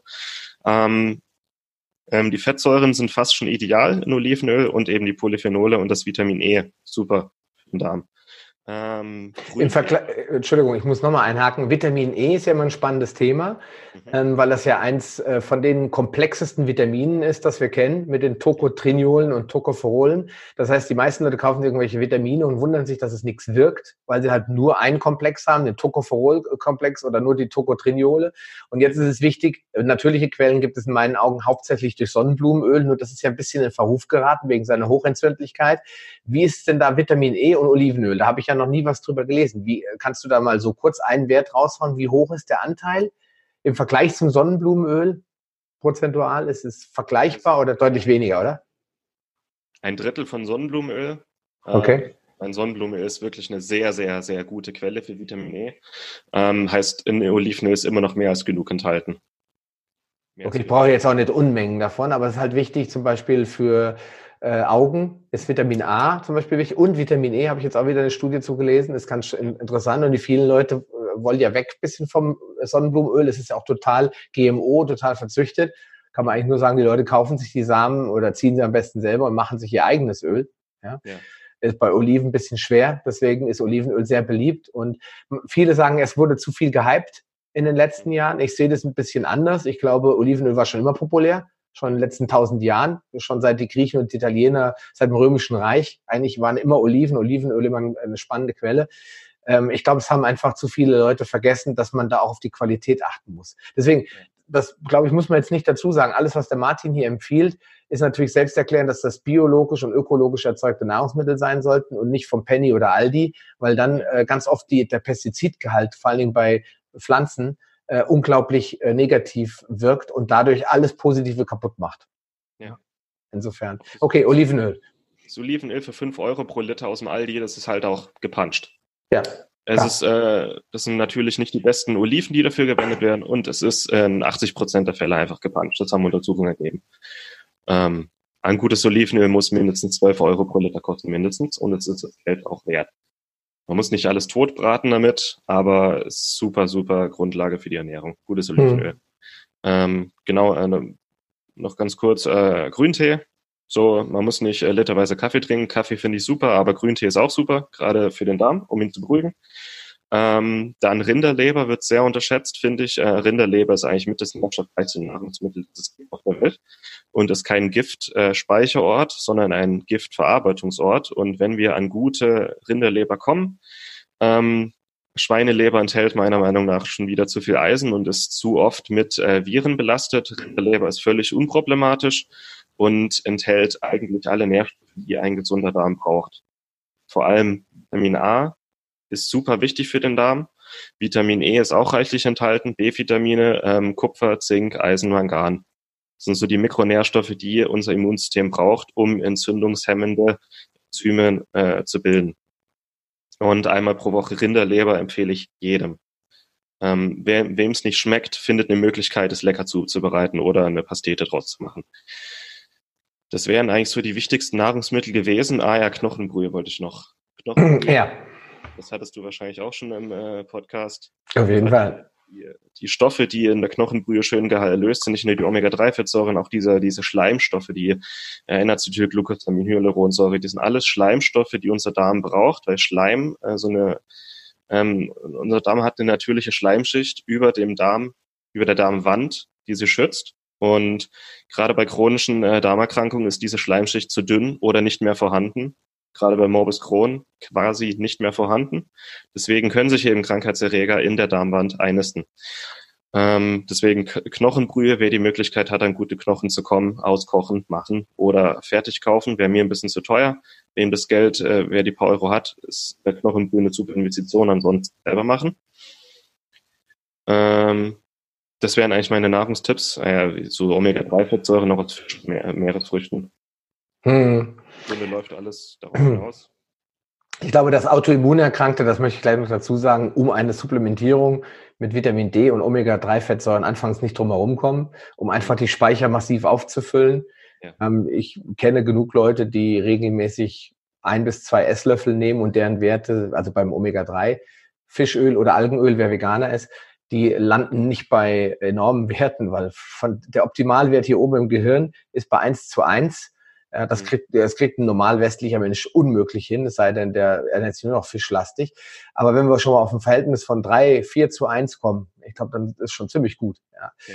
Deswegen empfehle ich eigentlich gerade Autoimmunerkrankten, chronisch Kranken, eigentlich Omega-3 sofort anzufangen, weil erstmal ist es nur ein Öl, man kann das nicht überdosieren, man kann davon auch nicht krank werden. Mhm. Muss einfach damit rechnen, dass man erschreckend positive Wirkungen erzielt. Zum Beispiel, dass der Blutdruck sich verändert, dass das Blut insgesamt ein bisschen seine Viskosität verändert. Das sind alles so Dinge, die passieren werden. Und Vitamin D wäre die Nummer zwei. Jetzt im Sommer nicht mehr nötig. Jetzt heißt es raus, äh, Klamotten ausziehen, in der Badehose über den Rasen laufen, jeden Tag eine Viertelstunde in die Sonne legen. Ja, und ab Winter geht, gilt es zu supplementieren. Das sage ich eigentlich jedem. Und äh, es ist, wer gerne Leber dran mag, okay, hat viel Vitamin A, hat viel Vitamin D, der soll das machen. Ich persönlich habe da sehr, sehr grauselige Erinnerungen aus meiner Kindheit. Deswegen, äh, deswegen möchte ich eigentlich niemanden mit äh, Leber dran empfehlen. Ähm, aber wer meint, er äh, möchte sparen, weil es gibt es natürlich günstiger, der kann das machen. Ansonsten empfehle ich auch im Winter Vitamin D, weil äh, egal was einem erzählt wird, wir leben in einer Industriegesellschaft und der kann man die beiden Vitamine normal über die Nahrung fast nicht mehr aufnehmen.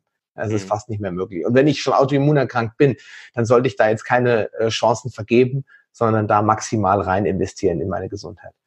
Ja. Zumal Vitamin D super günstig ist. Und super genau. Äh, und es gibt ein super, es gibt ein super Präparat. Freund von mir, Alexander Martens von Atogena, der hat ein Präparat mit Dr. Spitz gemeinsam entwickelt. Da ist äh, Vitamin A drinne, Vitamin K2 drinne und Vitamin D und Vitamin E. Also quasi fast alle fettlöslichen Vitamine in einer optimalen Balance zu einem wirklich super, super Preis. Und äh, wie schon gesagt, Dr. Spitz approved, ja, kann ich nur sagen, wer jetzt keinen Bock hat, sich irgendein äh, Apothekenpräparat zu kaufen, der sollte da mal reingucken. Ich äh, kann den Link gerne mal in die, in die Show Notes machen. Ja. Okay, hast du noch ein Nahrungsmittel oder wollen wir noch mal zur Lebensführung kurz ein paar Takte sagen, bevor wir fertig ähm, sind? Nahrungsmittel kann ich dann gerne noch mal als, als Liste dir mitteilen. Super, gute Idee. Ähm, ja. Erst Nahrungsergänzungsmittel oder erst Lebensführung?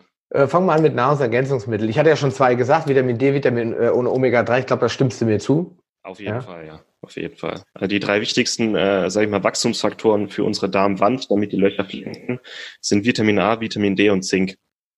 Und die drei müssen bei Darmerkrankungen einfach abgesichert sein. Deswegen finde ich Leber so toll, aber wenn du ein gutes Präparat mit fettlöslichen Vitaminen hast, auch super. Mhm. Ähm, genau, Omega-3-Fettsäuren waren auch. Ähm, Gerade bei beim entzündeten Darm würde ich trotzdem nochmal Kurkumin, also Kurkuma-Extrakt, ähm, empfehlen, zusätzlich einzunehmen, weil eine Kapsel Kurkumin ähm, enthält die Wirkstoffe aus 12 bis 20 Gramm äh, reinem Kurkuma. Das ist einfach sehr viel effizienter und es äh, beschleunigt die Heilung wirklich sehr stark. Dann ähm, N-Acetylcystein, ist eine Aminosäure, die unser, äh, sagen wir, der Flaschenhals für unser Immunsystem darstellt, um ähm, Antioxidantien zu binden, äh, bilden um gegen äh, Krankheitserreger zu kämpfen. Und äh, diese Aminosäure zusätzlich zuzuführen, wenn wir unter chronischen Entzündungen leiden, bringt sehr, sehr viel. Zwei bis drei Gramm täglich. Äh, Cystein kennt jeder als ACC-Hustenlöser, kann man aber auch so kaufen. Nicht nur eine Apotheke. Hm. Ähm, NRC, ganz wichtig nochmal, NRC ist ein körpereigener Vorläufer von Glutathion und damit unglaublich wichtig, damit der Körper auch Glutathion produzieren kann. Und deswegen empfehle ich das immer. Ich möchte auch noch eins hinzufügen. Ein absolutes Superfood für alle Nicht-Veganer sind Eier. Weil Eier enthalten Cholin und Cholin ist super gut für die Leber. Und die Leber und der Darm, die helfen sich auch gegenseitig. Ja. ja. Deswegen immer ganz wichtig, wer ein Eierfreund ist, der darf wieder beherzt zugreifen. Ja, ja. ganz wichtig. Ja, NRC warst du stehen geblieben. Das war und das letzte war wirklich bei akut, wenn es mir wirklich akut schlecht geht mit liegt, eine, eine zweiwöchige Kur mit Glutamin, auch eine Aminosäure, 20 bis 30 Gramm davon täglich, zwei Wochen lang. Okay. Ähm, hat große, große Effekte, aber wirklich nur akut. Ansonsten wären Vitamin äh, A und D, Omega-3-Fettsäuren, Cystein und Kurkumin so ähm, mit das Beste, was ich für den Darm empfehlen kann. Ergänzend zur Ernährung. Ernährung ist immer die Grundlage. Mhm. Die Ergänzungsmittel sind dann quasi die, ja, das, was darauf aufbaut. Und Genau, dann können wir auch gerne zur Lebensführung mit übergehen. Ich, äh, ich möchte noch mal einen Punkt sagen zum, äh, zur Einnahme von Nahrungsergänzungsmitteln. Ich werde dazu noch mal mit dem äh, Alexander Martens noch mal ein Gespräch führen, aber ich lese das immer wieder. Die Leute werfen irgendwas ein. Mhm. Und ich merke das auch mal zu Hause, dass meine Frau dazu mir sagt, ja, wie muss ich das jetzt nehmen? Und das ist immer wichtig zu gucken, wie muss man es nehmen? Weil es gibt nämlich Nahrungsergänzungsmittel, die wirken ähm, gar nicht, will ich jetzt nicht sagen, aber die haben fast gar keine Wirkung, wenn ich die zur Mahlzeit einnehme. Wenn ich zum Beispiel Vitamin C so und OPC und Kurkumin, diese ganzen Antioxidantien, auch Glutathion, NAC, wenn ich die alle so nehme, habe ich die halbe Wirkung schon mal verpuffen lassen. Weil der Körper natürlich gerne, diese Stoffe binden sich ja gerne an Mineralstoffe, an Schadstoffe und greifen irgendwelche, ähm, ich sag mal, Radikalen äh, äh an und binden die und scheiden die aus. Wenn ich jetzt äh, ordentlich gefrühstückt habe und schmeiß die dann hinterher, weil Mama und Opa haben uns immer gesagt, das muss man mit viel Flüssigkeit zur Mahlzeit einnehmen, dann habe ich halt auch in der Nahrung Nährstoffe, Metalle und leider unterscheiden Vitamin C und äh, OPC nicht zwischen schädlichen Metallen und Magnesium, was ich gerade durch die Nahrung aufgenommen habe. Also sollte ich da immer auch wirklich auf die Packungshinweise achten, weil es steht ganz oft bitte auf nüchternen Magen, wenn möglich, einnehmen. Wem, wem das natürlich nicht gelingt, weil er sich dann übergeben muss oder weil es ihm schlecht geht, der muss es halt zur Mahlzeit nehmen oder vielleicht zwei Stunden nach der Mahlzeit, wenn der Körper ein bisschen im Energiestoffwechsel ist. Aber nicht hingehen und das alles hier, oh, jetzt Mittag, ich denke gerade dran und das alles dann smarty-mäßig einwerfen, sondern zur richtigen Zeit die richtige Ergänzung und deswegen nicht zu faul sein, bitte lesen, was auf der Verpackung steht. Das wollte ich nochmal sagen. Sehr schön gesagt. Mhm. Gut. Ja, Lebensführung ist ein wichtiger Punkt. Ich glaube, Lifestyle-Faktoren werden ganz oft unterschätzt. Es dreht sich äh, viel um Ernährung, was mich immer wieder freut, weil ich glaube, das ist key. Aber es dreht sich auch ganz oft äh, darum, was an seinem Leben zu ändern. Ja, mhm. nicht nur essenstechnisch, weil das, ich kann das verstehen, dass der eine oder andere dann genervt ist und sagt so, oh, schon wieder Essen. Können wir nicht mal über was anderes reden? Also, welche, welche Faktoren sind für dich wichtig oder deiner Meinung nach? Ähm, also Ernährung und Lebensführung müssen im Hand in Hand gehen und gerade bei chronischen Erkrankungen Stress ist einfach eine der wichtigsten Ursachen für alle chronischen Erkrankungen. Und das läuft auch auf den Darm und das Immunsystem hinaus. Unter chronischem Stress ist unser Immunsystem auch nicht dasselbe. Heißt, ähm, chronische Stresshormon äh, Cortisol ist ein Immununterdrücker. Das heißt, unser Immunsystem ist weniger effizient. Das heißt, unser Immunsystem begeht häufiger mal Fehler. Und Cortisol hat auch die blöde Eigenschaft, dass es das Wachstum von äh, Darmzellen hemmt. Und nach äh, dieser Folge wissen wir, dass genau das eine Ursache für Leaky Gut ist. Also chronischer Stress. Und das ist wieder eine eigene Podcast-Folge unter sich, aber wirklich aktiv Stressreduktion betreiben. Also nach der Arbeit in den Wald gehen, spazieren, Sonne, meditieren, Musik, Sport, aber auch ähm, während des Alltags, tagsüber, unterwegs, auf der Arbeit, reduzieren. Sich mal ein bisschen weniger zumuten, weniger Aufgaben annehmen und äh, Stressbewältigungsstrategien, das heißt Stress, den wir nicht aus dem Weg gehen können, ähm, lernen, mit diesem Stress umzugehen. Ganz wichtig. Und die Leute versuchen teilweise durch Ernährung und Nahrungsergänzungsmittel ihren Stress zu kompensieren. Funktioniert nicht. Du hm. musst den Stress auch aktiv reduzieren. Das geht's nicht. Also Stress ganz wichtig. Dann, äh, das sehe ich oft bei Leistungssportlern, exzessiver Sport durch, äh, wenn ich 20, 30 Stunden in der Woche ähm, als Triathlet laufen gehe. Das sind alles äh, mechanische Scherkräfte, die auf den Darm wirken. Und in dieser Menge wirken diese Scherkräfte auch so, dass der Darm sich aufreibt und dass dadurch Schäden im Darm entstehen können. Das heißt, wenn ich diese Darmprobleme habe und zu diesen Leistungssportlern gehöre, muss ich dem Darm auch mal eine Pause gönnen, um sich zu regenerieren. Das heißt auch weniger Sport treiben. Sport ist gesund, aber es gibt einen zu viel und es gibt einen zu wenig. Ja, vor allem gibt es ja unterschiedliche Hormontypen. Es gibt ja Leute, die sind eher äh, lebergetriebene Leute, das heißt, die sind, äh, die brauchen viel Power. Und dann gibt es eben diese Schilddrüsentypen, ja, die dann eher äh, schnell aus, äh, erschöpft sind, neben ihren Erschöpfungserscheinungen kriegen. Die sollten vielleicht eher Ausdauersport machen. Äh, aber ich glaube, durch die ganze Hit-Bewegung ist ja klar geworden, äh, der Sportstressor, der ist gut, wenn er kurz und intensiv auftritt und anschließend das metabolische System anregt in die Fettverbrennung zu gehen, in die Autophagie zu gehen und dann einfach Heilungsprozesse anzuregen. Wenn ich jetzt Dauer, wie du gerade gesagt hast, Dauer unter Strom bin, dann stelle ich fest, die, die, die Mädels, die im Leistungssport unterwegs sind, die können auf einmal nicht mehr schwanger werden, die kriegen keine Periode mehr, die normalen Entgiftungsmechanismen laufen nicht mehr, die kriegen Verstopfung oder Durchfälle, weil der Darm, wie du schon gesagt hast, darunter leidet. Deswegen stimmt, Sport ist Mord, kann auch mal zutreffen. Deswegen auch da immer die Dosis ist wichtig, dass ich ein gewisses Niveau mache, zwischendurch zwei Tage auch mal in meinem Körper Ruhe lasse. Das heißt nicht gar nicht mehr bewegen. Aber das heißt halt auch einfach mal ein bisschen Pause machen und die Seele baumeln lassen. Und ich glaube, das ist auch wichtig. Ja, genau.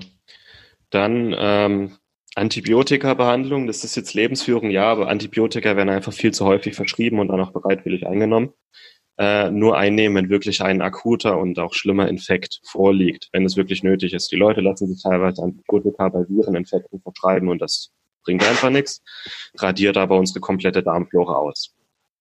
Also mal ein bisschen kritischer hier sein. Und das letzte, auch wichtig, sind Schmerzmittel.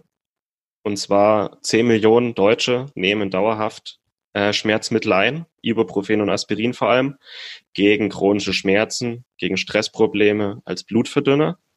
Und gerade Ibuprofen und Aspirin, wer weiß, wie die wirken in der Zelle, die, in, die hemmen natürlich Schmerzen, die hemmen aber auch Entzündungen. Und komplett alle Entzündungen, da wo es aufgenommen wird im Darm, alle Entzündungen zu blocken, heißt, dass der Darm seine Fähigkeit verliert, sich zu regenerieren. Heißt auch, dass Blutungen und dass Löcher im Darm dadurch begünstigt werden. Und das wäre auch mit das Erste, was ich versuchen würde, die Schmerzmittel ähm, und die Blutverdünner, also wenn Aspirin als Blutverdünner eingenommen wird, mal mit dem Arzt reden, Dosis reduzieren und wenn möglich durch natürliche Alternativen ersetzen. Gerade ähm, diese Schmerzmittel und Entzündungshemmer, die können auch durch liposomales Kurkumin zum Beispiel ersetzt werden, Olivenblattextrakt, Ingwerextrakt, das sind alles Stoffe, die im Grunde dasselbe können, aber nicht die natürliche Fähigkeit des Körpers außer, äh, außer Kraft setzen, sich zu regenerieren und Entzündungen zu regulieren. Hm. MSM zum Beispiel habe ich schon ganz erfolgreich gegen Kopfschmerzen eingesetzt. Ähm, und wer es ein bisschen straffer braucht, CBD-Öl ist auch bekannt dafür, also Hanföl im Allgemeinen, dass es äh, die Schmerzrezeptoren belegt und damit einfach auch die Schmerzen auf natürliche Art und Weise mindern. Natürlich haut das nicht so rein wie Ibuprofen 800, aber dafür ist es auch nebenwirkungsfrei. Ja, ja ganz gut. Man, und man muss natürlich sagen, Schmerz ist auch immer ein Signal. Ja, wenn ich einen Schmerz habe, dann muss ich auch, äh, gut, ich darf ihn dann bekämpfen, wenn ich eine gute Möglichkeit habe, aber ich muss dann rausfinden, woher kommt der. Ich muss auch da mehr auf die, auf die Suche gehen und nicht ständig abtöten, sondern rausfinden, warum sendet mir mein Körper ein Schmerzsignal? Was ist der Grund dafür? Ja, das ja. kann Mangel, gerade Kopfschmerzen, das kann zu wenig Wasser sein, aber auch Schlafmangel sein, zu viel Stress, also dauerhafte Cortisolbombardements sorgen auch für Kopfschmerzen. Und ähm, das kann aber auch ein, eine neurodegenerative Erkrankung sein. Äh, hoffentlich nicht, aber auch das kann zu Kopfschmerzen äh, führen. Insofern nochmal das Appell, nicht immer alles abtöten, sondern gucken, wo kommt es eigentlich her. Ja. ja. Okay, das war's das? okay, ich denke mal, das war jetzt auch ziemlich viel. Ähm, anderthalb Stunden haben wir ungefähr gequatscht. Ich, das ist so die übliche, die übliche Länge. Ich, wir werden definitiv einiges in die Shownotes machen. Zusammenfassend möchte ich nochmal sagen, dass viele Krankheiten vom Darm ausgehen, dass, ähm, wenn nicht sogar fast alle Autoimmunerkrankungen mit wenigen Ausnahmen ähm, irgendwo im Darm den Ursprung finden äh, oder zumindest damit in Zusammenhang stehen dass viele nach außen sichtbare Symptome auch durch den Darm assoziiert werden, zum Beispiel Akne, Neurodermitis, sind nichts anderes als Zeichen des Körpers. Hier entgifte ich gerade was nach außen über die Haut. Das kommt aber trotzdem vielleicht vom Darm. Äh, sich ein bisschen davon abkoppeln, dass man einen Fingerschmerz äh, behandelt, indem man den Finger betäubt oder ihn abnehmen lässt, sondern dass man guckt, woher kommen die Schmerzen? Sind die Kapillaren vielleicht verstopft? Äh, ist der Blutdruck zu, zu hoch? Ist der Druck in den Gefäßen zu stark? Bauchschmerzen, ja, woher kommt das? Immer auf die Suche gehen und das ganze System, glaube ich, ganzheitlich betrachten und der Darm ist ein sehr, sehr guter Punkt. Ähm, Wichtig ist, Entzündungen ernst zu nehmen, aber nicht zu verteufeln. Auch das erlebe ich ganz oft. Darüber können wir beide, glaube ich, auch nochmal einen Podcast machen über Entzündungen. Wie oft dann äh, die Schulmedizin sagt, oh, Alter, äh, schnell draufhauen mit allen möglichen Antibiotika, anstatt zu erkennen, dass der Körper gerade den Dreck nach außen befördert. Ja, und damit zeigt, dass er ja schon eigentlich durch ist mit dem Thema. Warum sollte ich jetzt Chronifizierung provozieren, indem ich jetzt das Ganze stoppe? Ja, ganz wichtig, es gibt gefährliche, lebensgefährliche Infektionen. Ein guter Arzt erkennt aber, wann es notwendig ist, was zu tun. 90 Prozent sind leider schlechte Ärzte und die kommen immer nur mit einem Notizblock und dem Rezept und anschließend wird die Infektion einfach abgetötet und die Entzündung gestoppt. Ganz wichtig, Entzündungen ernst zu nehmen, aber immer zu gucken, was will mir der Körper damit sagen und muss ich das stoppen oder muss ich es vielleicht ausheilen lassen. Ähm, lieber Martin, vielen Dank schon mal für die viele Information. Ich glaube, wir werden uns bestimmt noch mal zu einem anderen Thema ähm, hören. Äh, lieber Hörer, an dich nochmal das Entschuldigung, dass wir heute ein bisschen gewandert sind, aber das gehört zu dem Podcast dazu. Ja, es, ist, es, wird, es wird leider nie so fokussiert auf einen Punkt gehen, äh, dass man sagt, äh, jetzt fangen wir mal an und machen nur über Leaky Gut, sondern es gehört dazu, die, die Welt drumherum auch zu beleuchten, weil wir wollen ja nicht das, was wir den anderen vorwerfen, dieses symptomatische Denken wollen wir ja nicht selbst leben, indem wir uns auf eins fokussieren, sondern die Gesamt Gesamtheit, dieses holistische Konzept der Körper als Ganzes, dass wir das so auch sehen. Zum Schluss natürlich, lieber Martin, noch die Frage, wenn jetzt jemand tiefer eintauchen will in diese ganze Welt, Autoimmunerkrankung vielleicht sogar betroffen ist oder jemanden kennt, der betroffen ist, wo findet er dich oder wo kann er mehr dazu lesen oder hören? Also alles, was mit Autoimmun und chronisch entzündlichen Erkrankungen zu tun hat, ähm, das Autoimmunportal, mhm. autoimmunportal.de oder einfach bei Google eingeben Autoimmunportal. Und da findet ihr mittlerweile über 400 äh, Beiträge über Autoimmunerkrankungen, äh, wie man sie erkennt, wie sie entstehen und wie man sie auch ähm, ja, behandeln kann, also eine Lebensführung. Ähm, Ihr könnt mich direkt anschreiben. Über die Kommentarfunktion ähm, bekomme ich alles mit, was da unten geschrieben wird. Ihr könnt mich auch über die Kontakt äh, äh, der Seite direkt anschreiben. Und wenn es nicht mit äh, Autoimmun, sondern eher mit allgemeinen Gesundheitstipps geht, wie kann ich gesünder leben, wie kann ich ähm, mit möglichst wenig Aufwand vielleicht auch und möglichst günstig äh, gesünder leben, ähm, mein Eigenprojekt schnell einfach gesund.de. Da könnt ihr auch sehr einfach mit mir Kontakt aufnehmen und tiefer einsteigen, über was ich so normalerweise schreibe. Genau, und da hat er auch einen kostenlosen E-Mail-Kurs, gesünder in fünf Minuten. Also wer so ein paar Impulse braucht, ich habe ja einen kleinen Podcast namens Gesunde Häppchen, da gibt's auch so kleine Gesundheitsimpulse, wer lieber liest. Wir haben heute, als wir angefangen haben, festgestellt, es gibt auf beiden Seiten große Läger, äh, Leute, die lieber lesen, morgens beim Kaffee und andere Leute, die wie ich lieber hören. Für beide ist dann gesorgt. Ähm, wir, ich packe den Link zu deinem ähm, schnell einfach gesund.de rein. Da findet man sicherlich auch irgendwo dann die Möglichkeit, sich für den für diesen gesunden Häppchen, hätte ich beinahe gesagt, gesunden 5 Minuten Newsletter einzutragen. Ja. Okay, lieber Martin, nochmal vielen Dank. Wir werden ähm, in den der Podcast erscheint jetzt relativ bald schon. Wir werden also die nächsten Tage noch die Links zusammentragen, dass wir die da reinbringen, die, die Listen mit den Nahrungsmitteln. Ich habe so gesehen, du hast immer mal auch gespickt. Das heißt, du hast da wahrscheinlich schon was Fertiges vorliegen, was du dann auch mir geben kannst. Das würde ich gerne in die. Kann ich dir gerne schicken, ja. Genau, dann packe ich das in die Show Notes rein für alle, die da nochmal intensiver nachlesen wollen. Und ansonsten sage ich vielen, vielen Dank, lieber Martin. Ich danke auch, hat Spaß gemacht. Und lieber Hörer, dir auch einen schönen Tag noch. Danke fürs Zuhören und fürs Zuschauen bei YouTube. Wir sehen uns dann nächste Woche wieder. Bis dann. Ciao. Schön, dass du dran geblieben bist.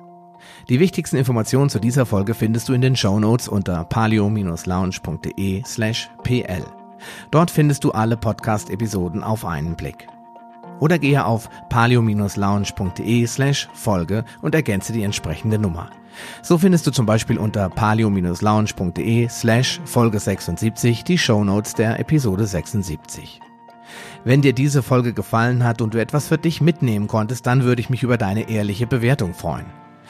Eine Anleitung, wie du diesen Podcast bewerten kannst, findest du unter palio-lounge.de slash podcast bewerten. Deine Bewertung hilft mir sehr, diesen Podcast bekannter und vor allem sichtbarer zu machen, damit auch andere Menschen davon profitieren können.